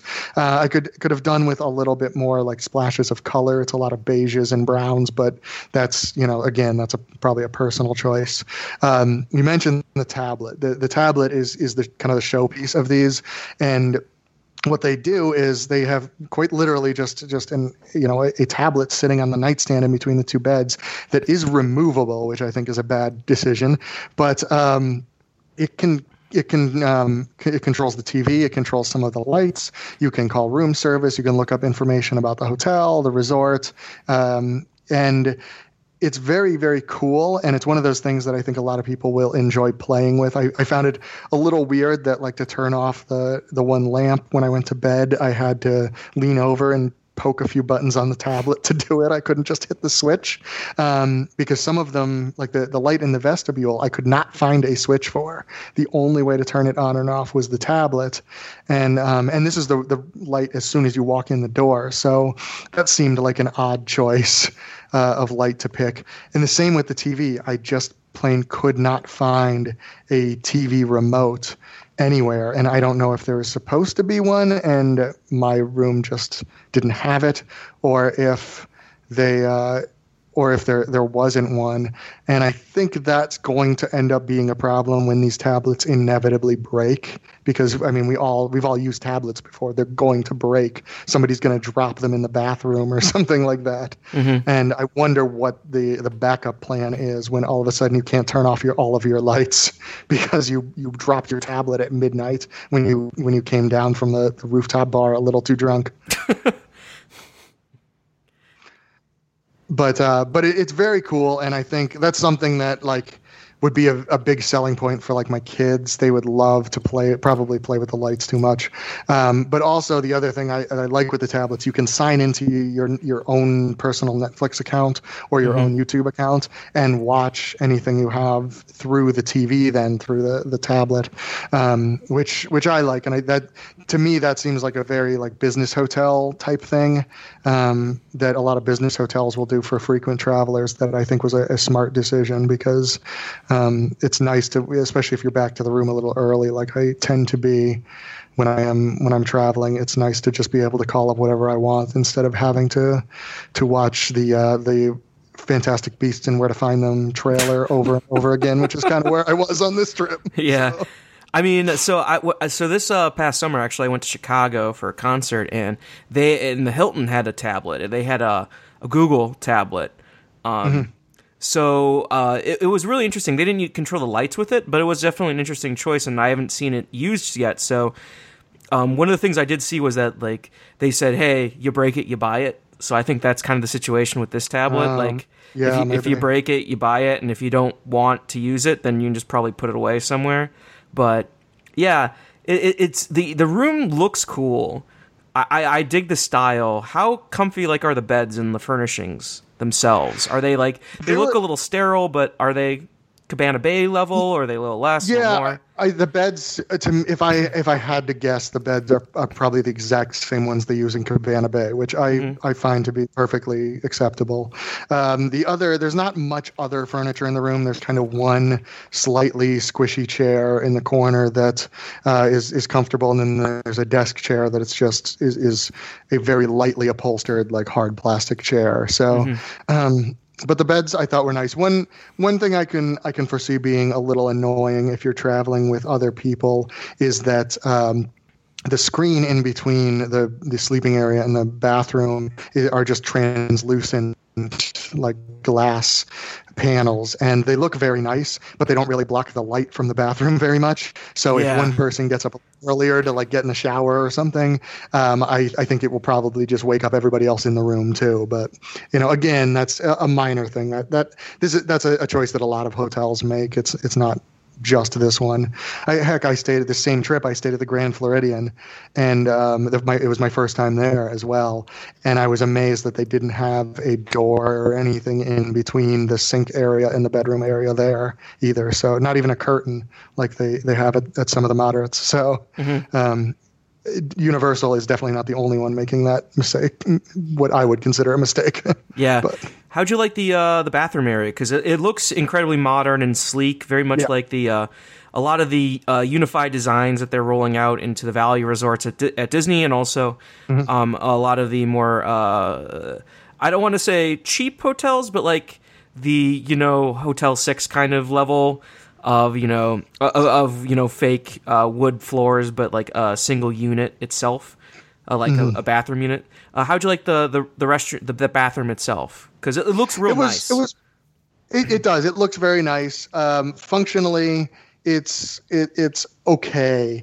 Uh, there's only one sink, not a lot of counter space, not a lot of. They don't have like um, Disney's gotten around some of the the counter space issues in some of their refurbs by putting shelves underneath the the sink in in some of the resorts, um, which helps a lot with you know storage space and and counter space, especially in the bathroom. When I'm I have two kids, so when it's when it's the four of us, counter space tends to be a huge problem, especially in in rooms like this where there's only one sink.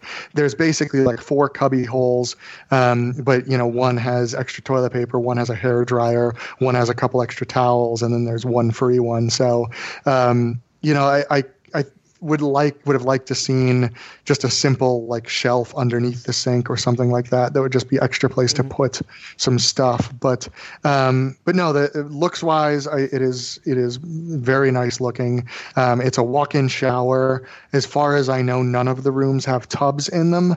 Um, which again, if, if for people traveling with very small children, uh, trying to shower like a, an infant or a toddler can be a very wet experience. So you know that we, we always preferred when hotels had had baths. Now my my kids are, are seven and nine, so now it's not a problem.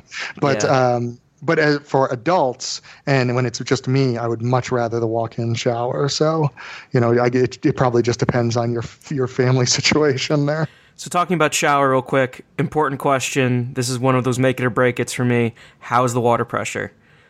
Water pressure was was good. Um, Okay, good. Phew, Not okay. not great, but it wasn't those like some some of those and some of the Disney hotels have this problem where the water basically just dribbles out of it and you you end up standing there for 5 minutes trying to get soap out of your hair. No, it was not that. It was it was it it, it was good enough that I do not exactly remember what I thought about the water pressure. So Okay. um, so obviously it was if it was ter- if it was either great or terrible, I would have remembered that. So it is a, it is a perfectly adequate shower experience. Fantastic. Uh, Mike, do you have any questions? Dot dot dot. Did we lose? I'm just gonna hang. I'm still. I'm just listening. I'm doing yard work and we're on mute. So keep on. Keep on. Duly noted. He's he's just the first podcast listener. uh, Yes. is Mike. Our our first live listener First. in. First, Fantastic. Um, so the the rooms sound fantastic. Um, I really like the Yeah. look of them. I know some people have been extremely, um, they they bounced off it. Like they're comparing it to like like concrete warehouses and stuff. I think it's an actually very Um, modern design, and I think it's very minimalist, and I like it. But Yeah, I, I I'm in the same boat as you. Mm-hmm.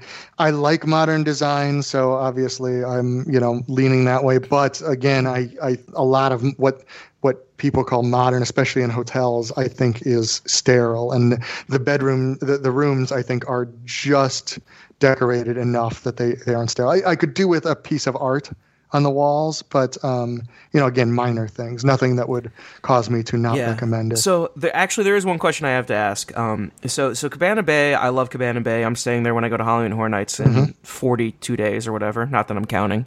Um, uh, one of the things I've noticed from Cabana Bay over the past four years is that a lot of the furnishings and the the rooms have been wearing out quicker than I expected. And I know that's something that happened at the Bay Lake Towers at the Contemporary. Is like these Mm-hmm. kinds of rooms wear quicker um, than some of the designs from the 90s. Um, do you think this uh, room's going to wear quicker, or do you think it's going to? Uh, uh, they've learned some lessons and they know how to. Um, they've designed it so it's going to wear less. If that makes sense. Well, I think that's part of the reason that they're a lot of they're going to these vinyl like wood look flooring because that Uh-huh. stuff can take a beating. So um, I think that that will help a lot. And um, I, I actually, in fact, the room I'm recording in right now is a, a, an addition we put on our house, and we put the vinyl flooring in. And I mean, we've had you know kids and dogs and everything running around, and it still looks brand new. So um, I think that will help uh, I, and everything else. I mean, a lot. It's all hard surfaces. You know, the the desk, the the nightstand, everything is is a hard surface. So I don't think it, you know the the chairs and like the soft goods, the bedding, the nightstand or not the nightstand, the the headboard is kind of an upholstered fabric. I could see that getting some like rips in it or something if Mm-hmm. you know with with kids jumping from bed to bed and things like that. Um, so that would be my only worry. But no, I think it, it will probably wear a little bit neater than the Cabana Bay rooms Okay. have. Yeah, especially since Cabana Bay has those bright colors, and those will always fade real quick, and you'll always find that little dirty, Yeah. as opposed to the you know Yeah. the high I- contrast. I, I will say one. I will say one thing that, that I, I was a little disappointed in, and Mm-hmm. again, this is kind of just a value room or, or value plus or whatever Universal calls these. Um, very, very little storage space. There are basically three drawers in the desk that are fairly large drawers, and that's it. There's, there's no closet whatsoever. Um, even though it kind of looks like in the pictures that there is, uh, there is not, unless I unless I could not figure out how to open it, which is always a possibility. Um, so Sort of- uh, sort of like but, the but sort of like the stairs to- the closet. Sort of like the stairs to uh, the bedroom in the Good Place. Yes, exactly. Just like Um, oh, yeah, there they I'm- are. I'm hanging my clothes on the outside of the door until someone shows me how to open the thing. Yeah, exactly. Yeah. Um, because there was, and and I would love for one of your listeners to, to chime in. There's a little cube on the desk in the corner. Yeah, and I saw what it that is. For. Yeah, I saw Um, that. It's in one of your photos. I think it's in the Mm-hmm. one where you're showing the bed, like the bathroom towards from the bed area. Yeah. It looks like it's a speaker. I'm not sure It though. It does. And I didn't try. I mean, there, there, it's possible there was a radio option or something on the, the tablet that I didn't try. I didn't get to that would have played through there. But I tried. I pressed the button on top. I tried to. I was thinking maybe it was like an Amazon Echo or something. So I tried a couple different like you know Google Home and po- different popular like words to see if it would turn on and it didn't so I, I hit all, i poked all the buttons and i just i couldn't figure out what it was so Hello, Someone- Universal. Hello. So, um, you know, and again, it's it, it was one of those. I, I didn't spend as much time in the room as I would have liked. I had to go and and shoot other videos and, Yeah. and do other things. So, um, it, it's you know, I did not play around with the tablet probably as much as as I should have. So, uh, it's it, it's very possible there was something in there. But yeah, so I would love to hear what exactly that thing was. But it does. I, I it looks. It's definitely a speaker of some sort. I just am not sure how to activate it. So. awesome. Um, but otherwise, the room good, comfortable, Yeah, I, functional. I think it's very it's very comparable to the Cabana Bay rooms. I think Mm-hmm. in size and initial quality, okay. uh, at least. So so if you you are okay with the size of the Cabana Bay rooms, then I, you'll be fine with the size here. It's very if you're you know more familiar with Disney, I think it's very comparable to the value the the especially. Um, like the the newer like the new pop century rooms Mm-hmm. uh, except that it has two stationary beds instead of the murphy bed but uh, i think in style and everything it's it's pretty similar to that and and in size they're it's technically a little bit bigger than the value rooms at at Disney, but because the the entryway is a little more elongated, um, I think that's where the extra square footage is. So the, the Ah, actual okay. sleeping space still feels about the same. Got it. Um, because Disney has it kind of inverted where they put their everything's on the um, because Disney has the uh, motel design. Uh, their bathroom is in the back, so you walk right into the room. But at Universal, you have to walk through a small entryway because on your left's the bathroom, as opposed to just walking right into the room. So Yeah, so I think that's kind of where the extra square footage is, is that the vestibule area. So Yeah, that makes sense. So let's talk about something that definitely does not live up to Cabana Bay, and that's the pool area. no, Because I mean, Unfortunately. it doesn't have a water slide. It doesn't have a lazy river. No. Um, I mean, lazy river. Come on, that's fantastic. Well, Um, yeah, I mean, it, it's it's comparing it to Cabana Bay is is unfair. I think because there are very few hotels that, ha- especially the theme park hotels of, of Disney and Universal, there might not be another one that has a complex quite as nice. I as think maybe the Four Seasons. Yeah, Maybe? yeah, the Four Seasons does, but that's not an official like you know on-site hotel. Yeah, yeah. per se. So, I mean, like the Grand Floridian has two pools, one with a water slide, and they have that like splash play area. So that one maybe could be close, but yeah, I mean, the, for you, if you're talking price difference, Stormalong no Bay. comparison. Yeah, Stormalong Bay. Yes. Oh, yeah. Storm. Oh, yeah, of course. Yeah, of course. I forgot Storm. Stormalong Bay is is right there. But again, these are you know much more expensive. So, Mm-hmm. um, but yeah, it's it's much smaller pool, but it's a much smaller hotel. It's only a 600 room hotel. So, um, you know, no water slide. It does. I, I'm, I'm pretty sure it's supposed to have a hot tub, although I didn't actually notice it. Um, there is a splash pad area. There is a fire pit right next to the pool. Um, but yeah, the pool is kind of basic hotel pool. There's nothing remarkable about it in any way. Yeah. So what I- what I uh, from the room and how you're explaining it and the the storage and the pool and everything, it really sounds like this is the hotel room for someone staying for like three to f- four or five days maybe, who are just doing like the who are really interested in the parks or. In terms of my vacation visits, usually someone who just does hor- Halloween Horror Nights and you know, just you know shows you know ends up back at the hotel room at like two a.m. or whatever. Um, and, it, Well, and I it think- doesn't offer I as many amenities. Sorry. Yeah, well, I, no, no problem. I think this is also. I think they're kind of positioning this as the uh, cheaper hotel for adults. Mm-hmm. I think if um, if you're just traveling with with other adults or or by yourself, um, I think there are a lot of things at Aventura that would attract adults, where like Cabana Bay is would more attract families. Um, is just the my, the impression I got. Um, you know, there are more bar, well, not more bar, but definitely more bar options like per square footage at. at Aventura than there are at Cabana yeah. Bay.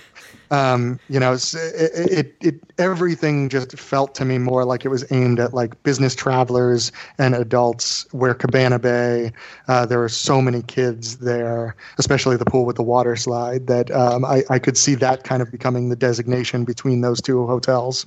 Yeah. So let's uh, dive right into the drinking and dining experiences Oh, at Aventura, which uh, I think maybe your highlight. Uh, you were saying? I definitely. I, I think I'm. It is almost ridiculous how few steps you have to take in between beers if you want to. Um, Sounds perfect to me.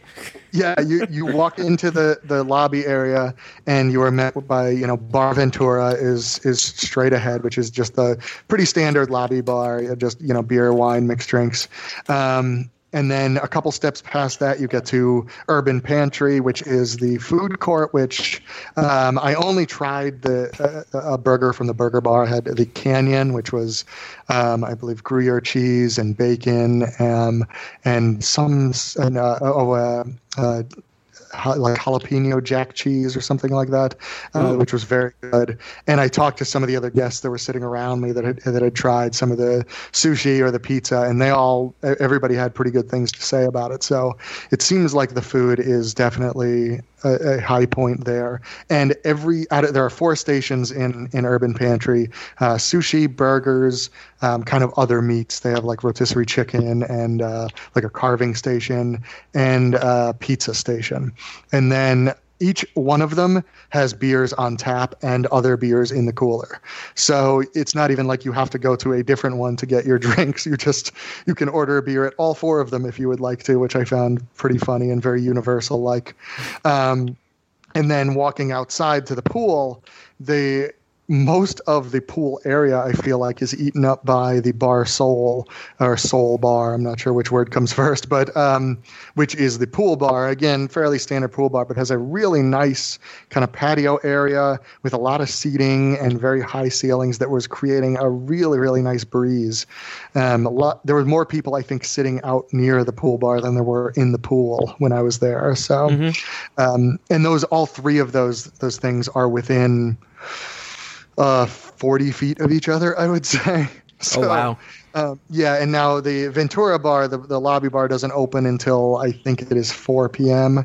Uh, the the pool bar was open when I got there, so I believe it opens at like noon or one. Mm-hmm. Uh, and the urban pantry Why so late? lunch. Yeah, I, well, I think the urban pantry opens at 11 for lunch, and and not sure if they serve beer during breakfast, but but knowing Universal, I wouldn't be shocked. So, yeah, they probably do. Um, Yeah. because I, know Cabana Bays, uh, uh, the Swizzle and all those, bar- like the Swizzle opens at four, Strongwater at um, at Sapphire Falls opens at four. So like they open a lot of their stuff at four, which for me a Halloween Horror Nights fan is disappointing because I can't do Yeah. Stay and Scream and one of these awesome bars. I have to choose one or the other. So that Yeah. kind of that always sucks. Like if they just opened at two, it'd have been great. Yeah, I don't. I, I and Disney does the same thing. All a lot of their like signature bars at, or not the signature bars. That's a different classification. But like their their focus bars at the hotels will open at four or five sometimes. Like Victoria and- Falls. Yeah, and and the same thing. Like I would, uh, what like when I'm with traveling with my family, a lot of times we go back to the hotel for a break in the middle of the day, and yeah, my options are basically limited to grabbing a drink from the pool bar because nothing's open yet. So I'm with you. I I would much rather some of these places open at like noon. You know, at least on like weekends or something. Yeah. Definitely. So, uh, do you want? Shall we dive into Bar Seventeen Bistro up on we top? might as well. Yeah, Yeah. this is definitely the the focus of of a lot of probably what you've already heard about yeah Ventura. This is the the bar that is on the rooftop, the 17th floor. Uh, also opens at 4 p.m. Um, and it uh, but not doesn't start serving food until 5 p.m., which is a Huh. really odd designation. I don't know why they would do that, um, but uh, I, I, my guess is maybe to try to keep the initial crowds light. But I, uh, even that, I don't, I don't know why you would even bother. Just open at five if you're not going to open the kitchen. But, um, but yeah, so I went up there pretty much right at four o'clock because I was afraid of it getting too busy because they are they do have a, a team member at the bottom of the elevator uh, that will will create a wait list if the bar gets full.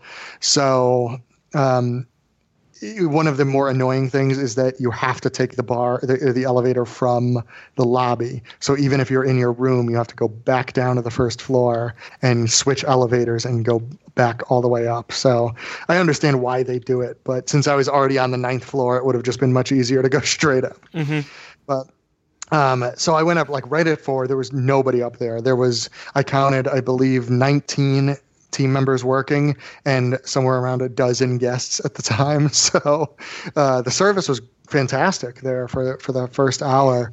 Um, but it's it's it's a really really nice bar. I mean, as you would imagine, you can see for miles around Orlando because it's Florida and there are no hills, so you can see everything.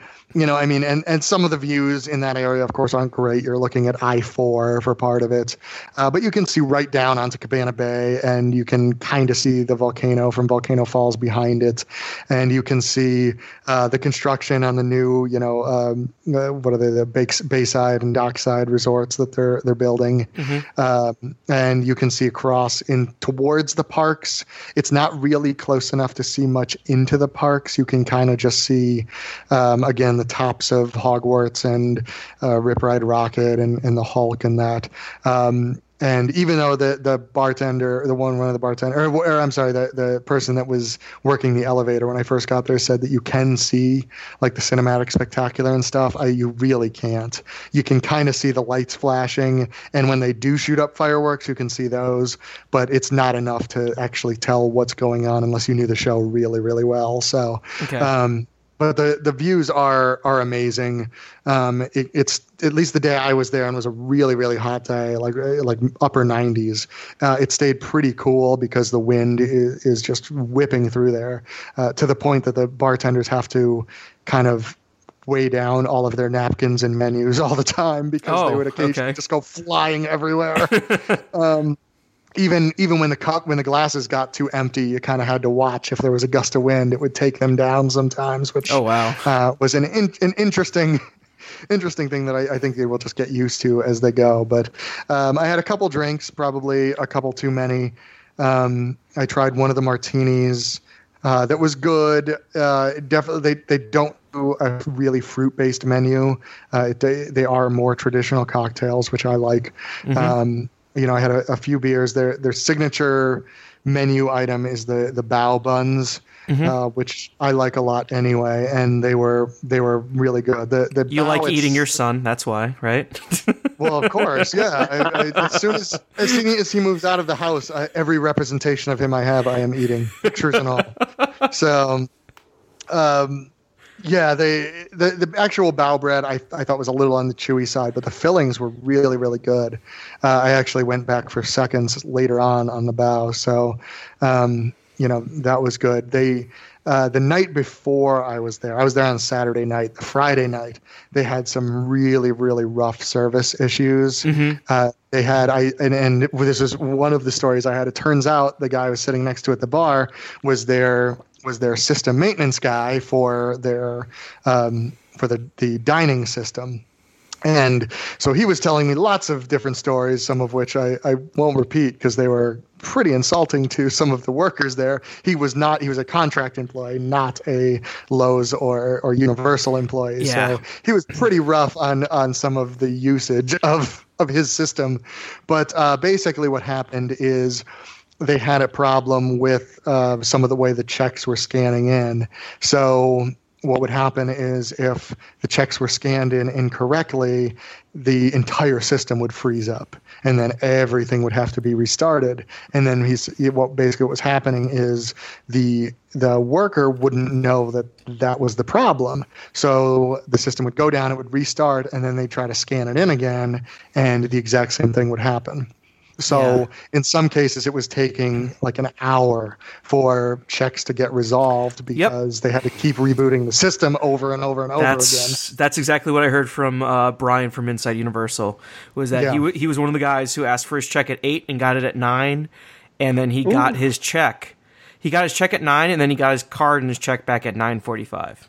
So Yeah. it was rough. Yeah. Yeah. So, um, so now when I, while I was there, th- this guy was sitting next to me basically because uh, to do on-site like fixes if something like that happened again. Diagnostics. Yeah. But um, but he said he removed the the bug, and you know he was real confident. Just he seemed like one of those guys that was real confident all the time, but very confident would work.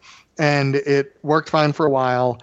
I I left at uh, probably five thirty or so. I, I asked for my check, um, and then with the intention of coming back up when it was dark to see what the view was. And uh, wouldn't you know, the system, the the one terminal went down completely when they tried to enter my check. So, um, long story short, it took about about a half hour, forty five minutes to finally resolve my bill. Um, the good thing was, and some of this may have been because it was a definitely it was a more isolated incident. Only the one terminal went down; the other two were still operational. So, um, but because my check had been since my tab had all been entered on that one terminal, I guess they couldn't access it from the others, which seems like a design flaw. But um, but so I think because it was only like me and one other person that this happened to, uh, the manager gave me a free beer while I was waiting, and then they took my the bao. My, the at this time I had only ordered the one one set of bao, and they took that off the menu off, off the bill for me. So I ended up only paying for the one drink basically that time. So I was still pretty happy with that, and I wasn't exactly in a rush, so it wasn't a, a big deal. Um, and I will say, when I went up later that night, I also ordered a, a, a drink and food, and they gave me another free drink just because they recognized me, and and I guess um, I, part of it is I, I think they knew that I was also reviewing the hotel because I kept shooting video and walking around talking Yeah. so I, I'm sure that didn't hurt how nice they were being to me, but um, but at that that time there was there didn't seem to be any issues, and it was much busier then. And um, I was talking to a couple of the bartenders that I had been talking to earlier, and they said they weren't they they it weren't continuing to have that issue at that time. So hopefully, fingers crossed, it it will have been fixed, and they won't have that anymore at least. But um, but the bar itself, I really don't have any complaints about. Um, they there's a whole section where it's not covered, and right now there's just nothing there and it's not as big as the covered section, but I can't imagine what exactly they will plan to use that for because it is very hot over there when the sun is up. Huh. Um, I I don't know if they're going to do like private parties over there kind of because it's a little bit it's behind the elevators so it's a little bit separated. Um, so i could see them maybe renting that out for like private functions where they wouldn't have to like close the bar down. They could just put up some tables over there but it would have to be at night. There's no way they could do it in the in the sun in florida so. Yeah. um, I, that that confused me a little bit, but the rest of it was nice, and they didn't seem to get it very like overloaded. Because even when I went back up at night, the, the the woman that was in the front told me that uh, the only reason she let me go up was because it was just me. Um, uh, the other, the larger parties, she was making weight. And that night they were trying out a text system where they would take your number and then text you when you were allowed to go up. Um, I don't know because I was allowed to go straight up. I don't know if it worked, but um, but when I got up there, there were still seats at the bar and everything. So um, they don't seem to let it get like super packed, at least yet. So Mm-hmm. um, so that's that's good. Hopefully that continues because if that's really crowded, especially if they have a, a system issue, that could be a total disaster. Yeah. Um, so, uh, getting to the park's pretty easy. Walk, bus, boat.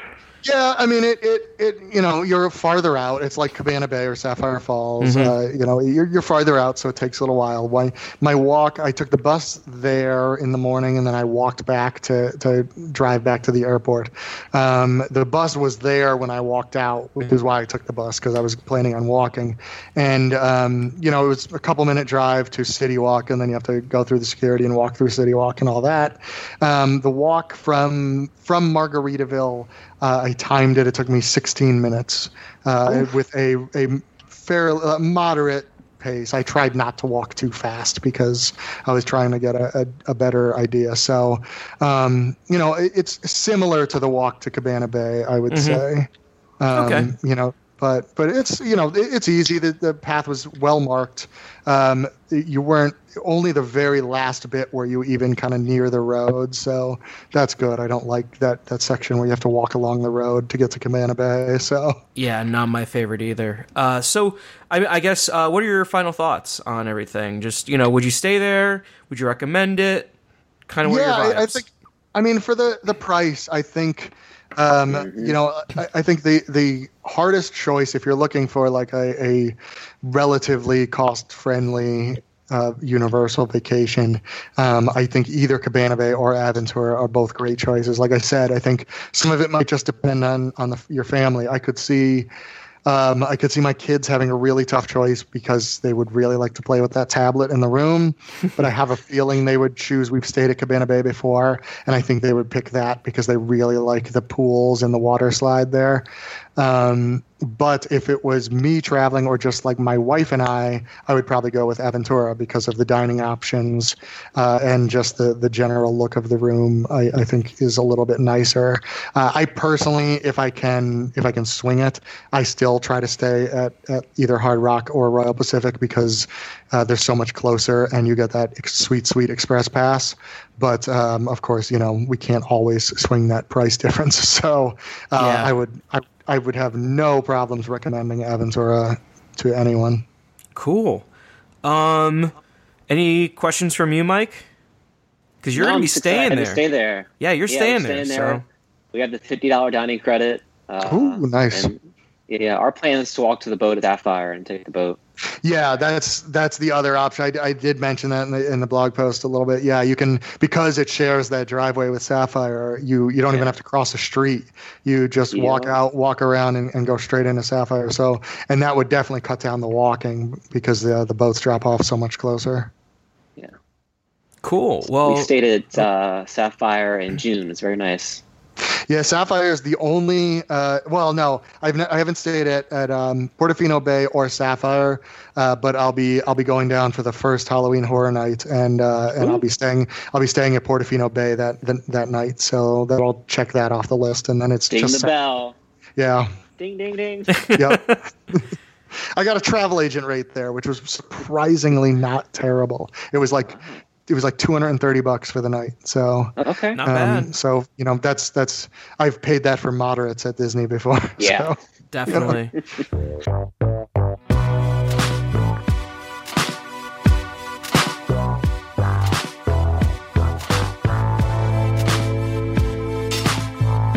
I was recording and it's my podcast now. Hello, everyone. Welcome to our Pardon next. the pixie dust. Yes, welcome to Pardon the Pixie Dust, the reunion. I'm gonna text Derek right now. We'll get him on. We're gonna do this. Um, so uh, during our little break, uh, I had to reset everything, and uh, we basically asked. I asked Mike if he wants to do something on Horror Nights. He said yes, and then I asked Brian, "Do you want to do something on Horror Nights?" Because it's going to be his first Horror Nights this fall, and he is going. So I guess we want to talk about a little bit about the announcements, a little about the scare zones, a little about the event. But I, I kind of want to. One of the things I always keep hearing is people whose first time is the Horror Nights. Like last year, I took my buddy Brian, one of fraternity brothers, Brian, to Horror Nights. He had no idea what he was getting into. There's a lot of Brian's. I just realized in this episode. There's, there's Too you. many It was a- Brians. Yeah, it was there's a very lot- popular name in like the late 70s, early 80s. Yeah, Yeah, clearly. so- Um, and then uh, my buddy David's coming down this year, or we're trying to at least. And just trying to describe Horror Nights is so hard to people um, because people always think horror, horror, horror, horror.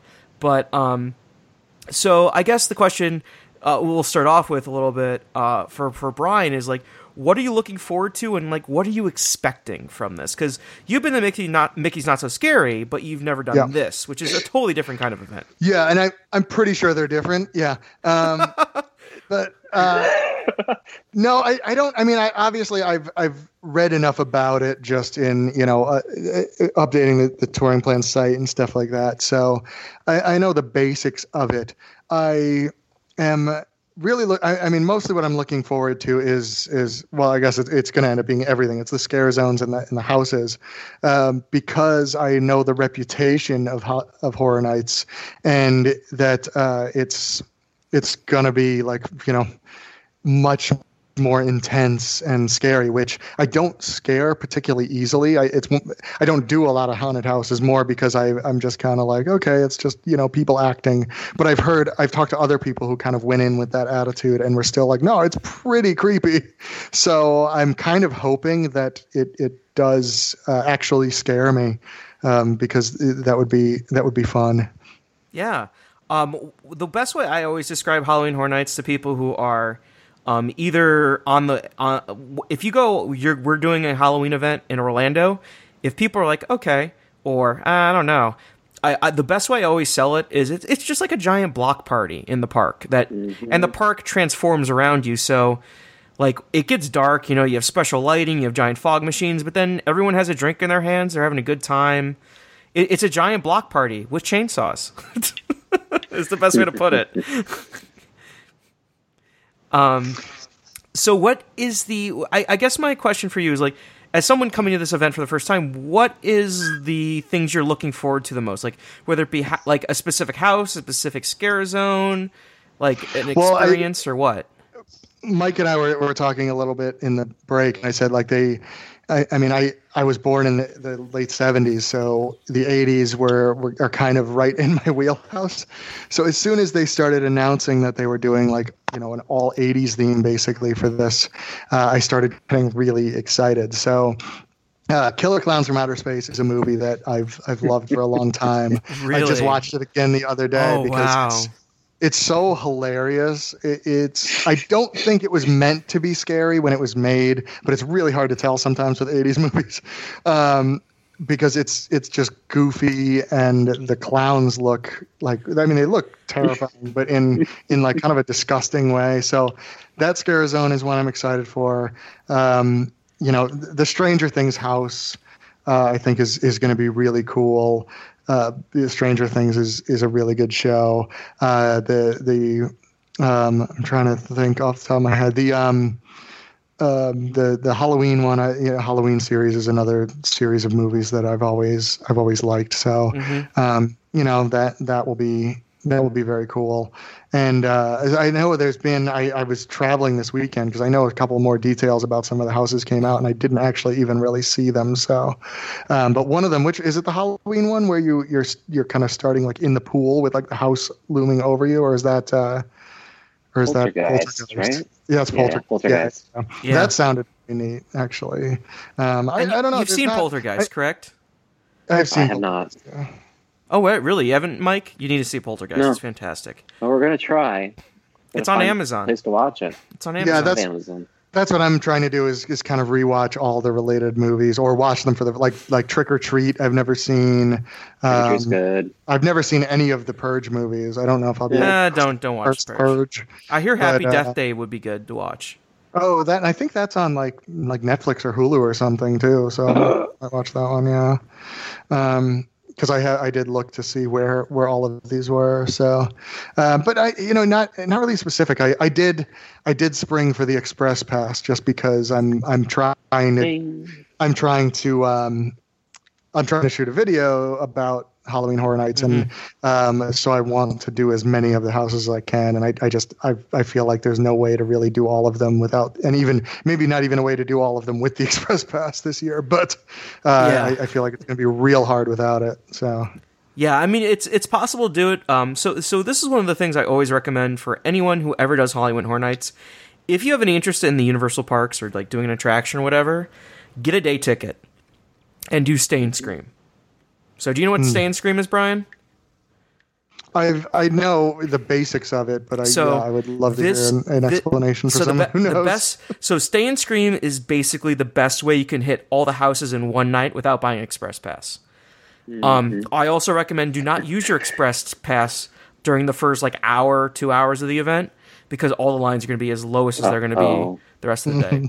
so, uh, can you guys still hear me? By the way, Yeah. Okay, We're at the very end of that, so we'll just fill in the rest with, Okay, with our sorry. imaginations. Use My- your my- imagination, folks. I'm sorry, my apologies. So, um, no, no, no, they can hear me because I'm recording on my end. Remember? Oh, good. Um, yeah, so so, we'll we're all good. pretend. Yeah, we'll just pretend. So, um, so so basically, what Stay and Scream is is an event where uh, it's not an event. I'm sorry. Um, there are three holding Oh, man. areas. What? Am I breaking up? Mike. Mike. Yeah, Yeah, it's Yeah. getting really bad again. It's getting real bad again. Oh no. Um, so I don't know what to do now. so there are three areas in in the uh, just just give me a heads up. Like just say we can't hear you, Joe. If you can't hear me, sound good? And I'll stop. Okay. Um, there are three holding pens in the park that open around like four o'clock. They close the, the park at five. You enter one of those holding pens, they scan your ticket, and you wait there. And they close the park around you. They sweep. They bring out the Halloween Horror Nights stuff, and they usually they usually let you out forty five minutes to like half an hour before the event begins. So, Oh. so you like can let- pretty much get half the houses done. yeah. So, for example, um, when when I was there with uh, Mike last time, what we did was we would stay in the Hollywood area, and we would be up Yeah. front in Hollywood, and we'd immediately hit American Horror Story. We would then hit um, uh, Exorcist. Exorcist, and then another house after that. And as we're hitting that Ghost third Town. house, the event was just beginning. So you're already done with a third of the houses, and the event just began, and you hit the two most popular houses at the beginning. So, Yeah. so Stay and Scream will let you do that, but you don't want to use your Express Pass during that because you can only use Express Pass once per house. So use that Ah, later on in the night when you know it's going to be longer lines. So Nice. so Stay and Scream is definitely the way to do it if you have a day pass. Always recommend it. Nice. Um, the one is in Hollywood in front of the Hello Kitty area. The second one is in uh, is actually attached to Finnegan's. So if you want to drink and use a restroom, that's the one you want to go to. The other one is in uh, Simpsons near uh, Duff Gardens. Oh, very cool. Yeah, and I do have. Well, I have a, a seasonal AP, so um, I will be in the park during the day. So that is good. I will definitely take advantage of that. Yeah, Probably the one uh, where I can get a drink too. Yeah, yeah, definitely uh, not Hollywood then, because Hollywood is dry as a doornail. Dry. yeah. so I, I just That doesn't. That's why- not the Universal. I know. Yeah, exactly How right. did that to uh, dissuade people from staying there, Joe? That's what I'm thinking now. Yeah. Um, Um, Because it, it's already going to be packed. It's Stranger Things and American Horror Story usually. So maybe they're just trying to get people to not go there. Very possibly. Um, so, So what do you think the Oh. What do you think the busiest house is going to be this year? Stranger Things. Stranger Things, probably. Stranger Yeah. Things. Um, I think that one, like even my boss, who, who's a Disney fan and like doesn't really pay attention to Universal, he was still talking about the Stranger Things house. So I think that's the one that's really going to bring the people in, and I think that one's that's going to be the one that has the uh, killer queue, um, the the giant uh, never-ending queue that's in front of the uh, the music uh, music center plaza near uh, Rip Ride Rockit. I think Mhm. it's gonna be that's gonna be the queue. So yeah, that's gonna be a walk. um, so I guess uh, what houses are you looking forward to, Brian? Like anything in particular, or are you just kind of going in, going, just show me everything? Yeah, not. I mean, Stranger Things again. You know, even for me, that was one that that jumped out as as being exciting. Um, other than that, I nothing in particular. Um, they all there, there's none that I I read that were like, oh, that that doesn't that doesn't sound interesting. I mean, Poltergeist sounds cool. Um, the Dead Exposure Patient Zero one because you're supposed to be like in Paris in the 80s. Like, I, I feel like there's a lot they could do with that.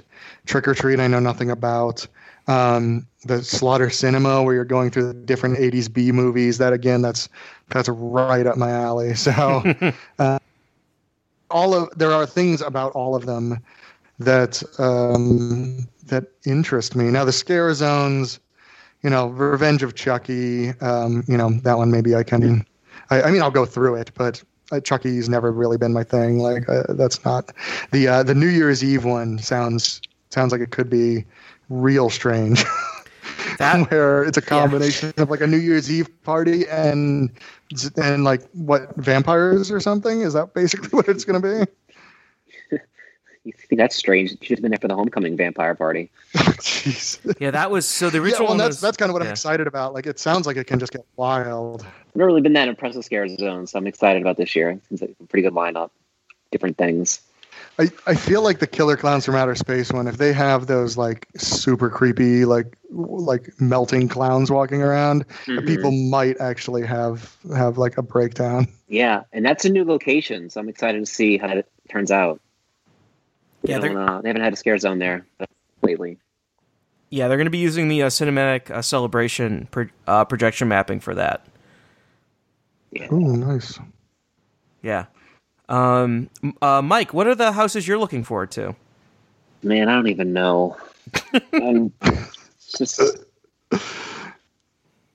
I- I'm not really looking. I guess Blumhouse will end up being surprising, probably, because Happy Death Day I'm excited about, but not about The Purge. Um, Halloween, the first one I liked a lot. The second one I didn't really care for, so we'll see how that turns out. But the originals are really cool, and I'm excited to pretty much do all of them equally. I mean, I don't think there's a. I guess maybe Scary Tales I'm interested in, and the facades sound like gonna be pretty big, which might be a bad thing if it takes over the house. I don't know, but uh, yeah, and I'm a big Stranger Things fan. Uh, still need to watch Poltergeist, and uh, yeah, I'm excited about everything. I'm just excited. I I wish they had another show for the sake of capacity because I'm a little worried about that. Um, but other than that, it's gonna be fun. Cool. Yeah, that's kind of how I am. Like, I'm not like I, I just I'm excited for the experience because I hear almost n- nothing but good things about it. So uh, it's just one of the few theme park things I've never done. So Yeah, I'm I'm really looking forward to the uh to all the originals, especially um I'm definitely looking for Carnival Graveyard and Seeds of Extinction. I think are going to be two highlights. And it's going to be super cool. So I'm excited about those.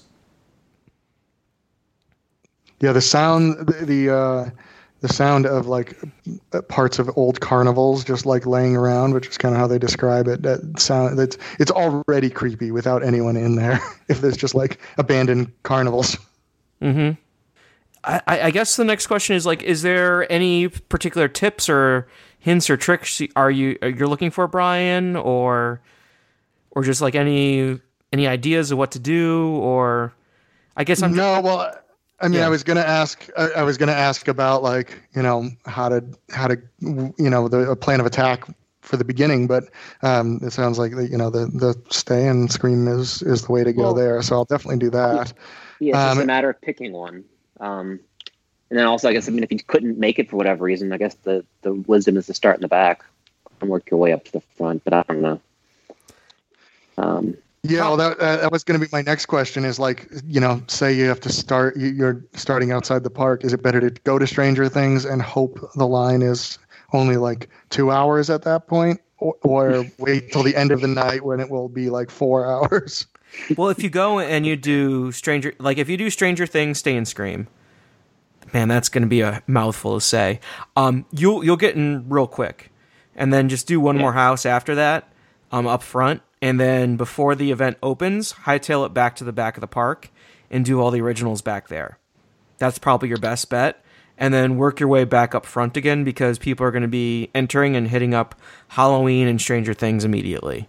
And I guarantee you, Halloween's going to be one of the last ones to open in the day because uh, that house always opens late for some odd reason. I don't know why, it just does.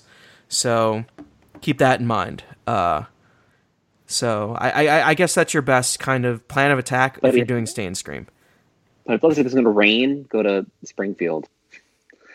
That way you can Oh. hang out inside of Fast Food Boulevard, get a beer, get some dinner, wait for the rain to stop, and then you head out to the, uh, I guess, four houses in the back now. Mm-hmm. Um, it's, just, it's just a matter of how the weather's looking because you don't want to be sitting out in the rain by Hello Kitty. No cover, no beer, no food.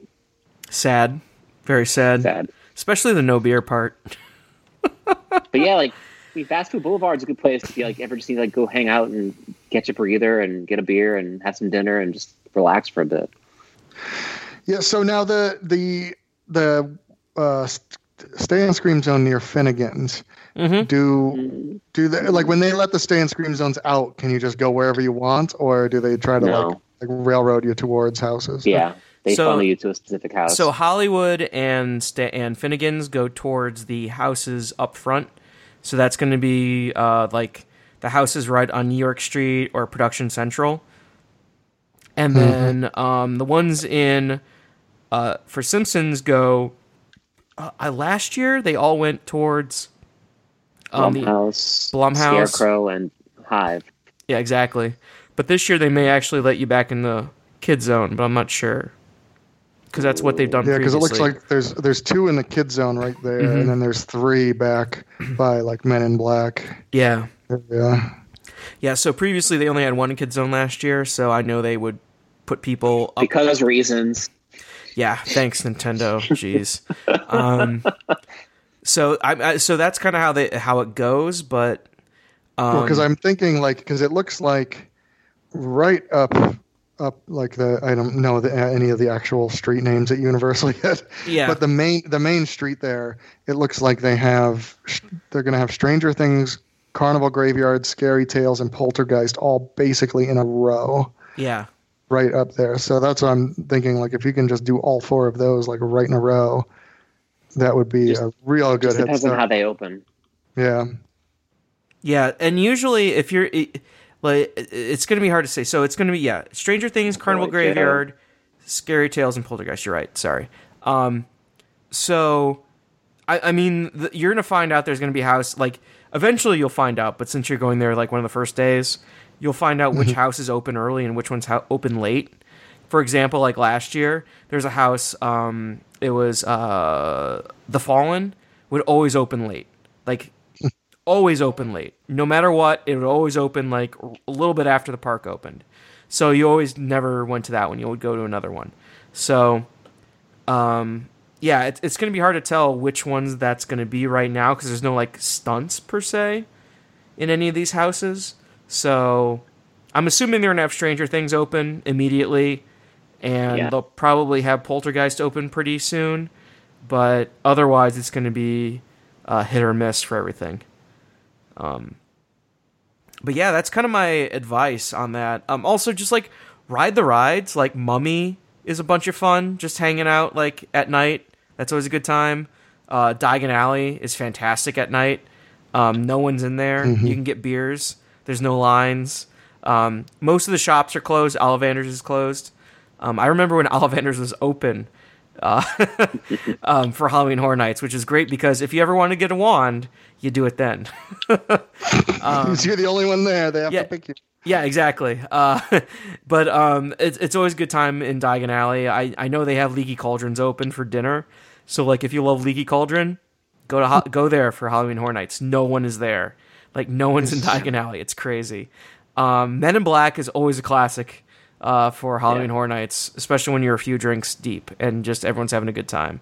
So, um, You yeah, just gotta take a break from it all sometimes because it's overwhelming. yeah, I mean, there's a lot of chainsaws. There's a lot of loud noises. There's a lot of very loud music. So just like dumping into like Moe's for like a few minutes to grab a beer and just like recharge your batteries and And water for Joe. water for me. Yes, I got dehydrated that one year. I I know, I fully understand that. Um, but yeah, keep hydrated, kids.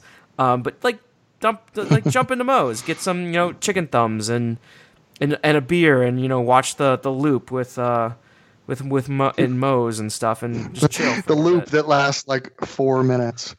So Oh, by the time it- you finish your beer, you've heard it all Exactly. twenty times. exactly. Those poor bartenders. I know, right? Um, I we still don't know what's going on with alcohol this year, but one of my best tips is that there is I heard a it's going to be dry. uh, God, I hope not. Um, there's a full service bar that is um, next to uh, walk. So when you're walking from uh, King's Cross and the London area towards um, Lombards, on that on that side of Lombards, there's a bar. Um, you can look for the spinning red lights because that's the universal sign for bar at Halloween Horror Nights is the spinning red lights. Um, and it's a full service bar with beer, and almost no one goes there. So that's definitely the best place to get a drink during the event because Finnegan's has like a queue, and all the other Oh, yeah. bars have stuff, and like that's definitely the best way to go. Yeah, I would have. I would have guessed that the bars would all have lines, but that's good. Yeah, I can't. I, I will be videotaping myself, so I can't get Yeah. you know Too too, many beers deep. But Well, uh, but a couple. You know, if anything, if it was like last year, uh, they'll have some exclusive beers only available during the event. So oh, now you're talking my language. yeah, so I think last year they had two of them. I think one of them was like a Shipyard. yeah, uh, yeah. One was a shipyard, like it was a special shipyard um, pumpkin beer, and then the other one was another beer. I forget what it was. But they also have specialty mixed drinks. But those can either between be between good to uh, fraternity garbage fire drinks. You know what, Which- Joe? I don't think I've ever had a, a Horror Nights specialty mixed drink. Um, I had them last year. They weren't bad, but the one from 25 was basically like Monster Energy and vodka and shit. And it was oh yeah, yeah, it's real bad. It's real bad. So, um, I think in the next week or two they're gonna probably release whatever their food and bev options are. Um, also they open like 80 stands for food. So like they have all this unique food you can't get anywhere else. It's like a miniature food and wine festival in there too Pizza fries. except they have pizza like french fries that are topped with pepperoni sauce and cheese or um, twisted taters which is a whole potato that they julienne into like a giant swirl and then they put it on a stick and deep fry it like Oh. it's yeah it's it's very healthy. yeah, very very healthy, 100% healthy. Um I think there was a like a donut like there was like a churro in an eclair and they made it look like a, a hot dog. so they opened like the eclair up and put the churro in there and put it, it, they do crazy stuff. They did a they did pizza with like a hot dog in the crust for crying out loud one year. Like they do some crazy stuff at Halloween Horror Nights. Um, the the food and beverage people must love it. Oh, yeah. Just, oh wait, wait, look, look at this thing I just thought of. Yeah, I think they did deep fried PBJ one year or something crazy Yeah. like that. Um, absolutely nuts. Um, but uh, They take a hot dog and stick it through the hole of a donut, and stick two Oreo cookies on the ends of them, and then we deep fry it. um, so, Mike, do you have any other uh, recommendations for Brian? I think we, we pretty much covered it. You know, I'm sure they'll throw us some kind of curveball this year we got to adapt to, but that's what they do. They they keep on your toes. But I'm excited. Fair point. Uh, ready. And I'm excited for Brian, but I, Yeah. I'm kind of also worried for him because now you have something you got to spend money on every year. Yeah, you're gonna you're gonna get Tough. the itch. You're gonna get the itch like all my other friends. you can't, you just can't stand not going. It's hard. Well, I, I will say both my wife and daughter are are very annoyed that I get to go cover it for work, and they do not get to go. I They look- very much want to go. My my wife obviously will be fine. My daughter is only uh, she'll be ten very soon, and uh, I, I, I'm a little more. I'm more concerned about the uh, the alcohol consumption of other guests than I am the actual horror part of it. I think that part she can take. I'm not sure if she can deal with a uh, a bunch of you know drunk guys vomiting in bushes or things like that. I mean, it's it's not as bad as food and wine. It really isn't. Mm. I, I, I think it is over exaggerated. Oh, good because yeah, food and see for yourself. food and wine on like a Saturday night is a disaster zone. That is that is a, a horror night. Yeah. Food and wine is the real ho- horror Halloween horror nights, or that's the real horror night. Oh man. Um. So. Also looking forward to Supercharged. Oh jeez, no. yeah, I'm not re- not really Yeah, looking forward to that no. one. Mike actually I- I- likes Supercharged, so we'll just send I, that. I there. could have ridden it when I was there on on Sunday. There was like a ten minute wait when I walked by, and I was like, So "Mm, good. no, I'll wait. Oh man, so much fun. So Brian, where can everyone find you online at, and where do you publish? Uh, uh, mostly, I, I don't I don't blog much for touring plans anymore, but the, my Aventura blog did is up now. Uh, I do a lot of video work on our YouTube page, which is you know youtube.com slash touring plans. You can just search for touring plans. You'll see my grimacing face a lot on there. so um, uh, that that's the, the most important one. You know, you can follow me. I, I'm on Twitter at yes that Brian, but it's mostly just nonsense. So I don't know if I'd recommend that. Yeah, and last question is, uh, where do you think Liverpool's going to finish this uh, season on the table? Uh, my my heart is telling me top of the table. My brain is telling me that I, if they can stay within single digits of City, it will be a moral victory. I think that So- I think that's pretty reasonable. I, I I'm I'm hopeful. I think we can go number one. So I mean, if there's any Definitely year, I feel like but it's, it's going to be. be there's going to have to be no slip ups. We can't. We the, the Crystal Palace match was was a good test. Mm-hmm. We can't like we can't like go across town to Everton and drop points. Like we we just can't do it this year. Yeah, that's not an So- option. Mike, where can we find you online at? You can find me riding Supercharged. Awesome. you can find me at Parkscope, Joe, and at Parkscope on Twitter. You can find us at parkscope.net. Go leave us a good review. Um, Mike, do you want to close close us out? Family forever, love everybody, hate everything. Kungaloosh.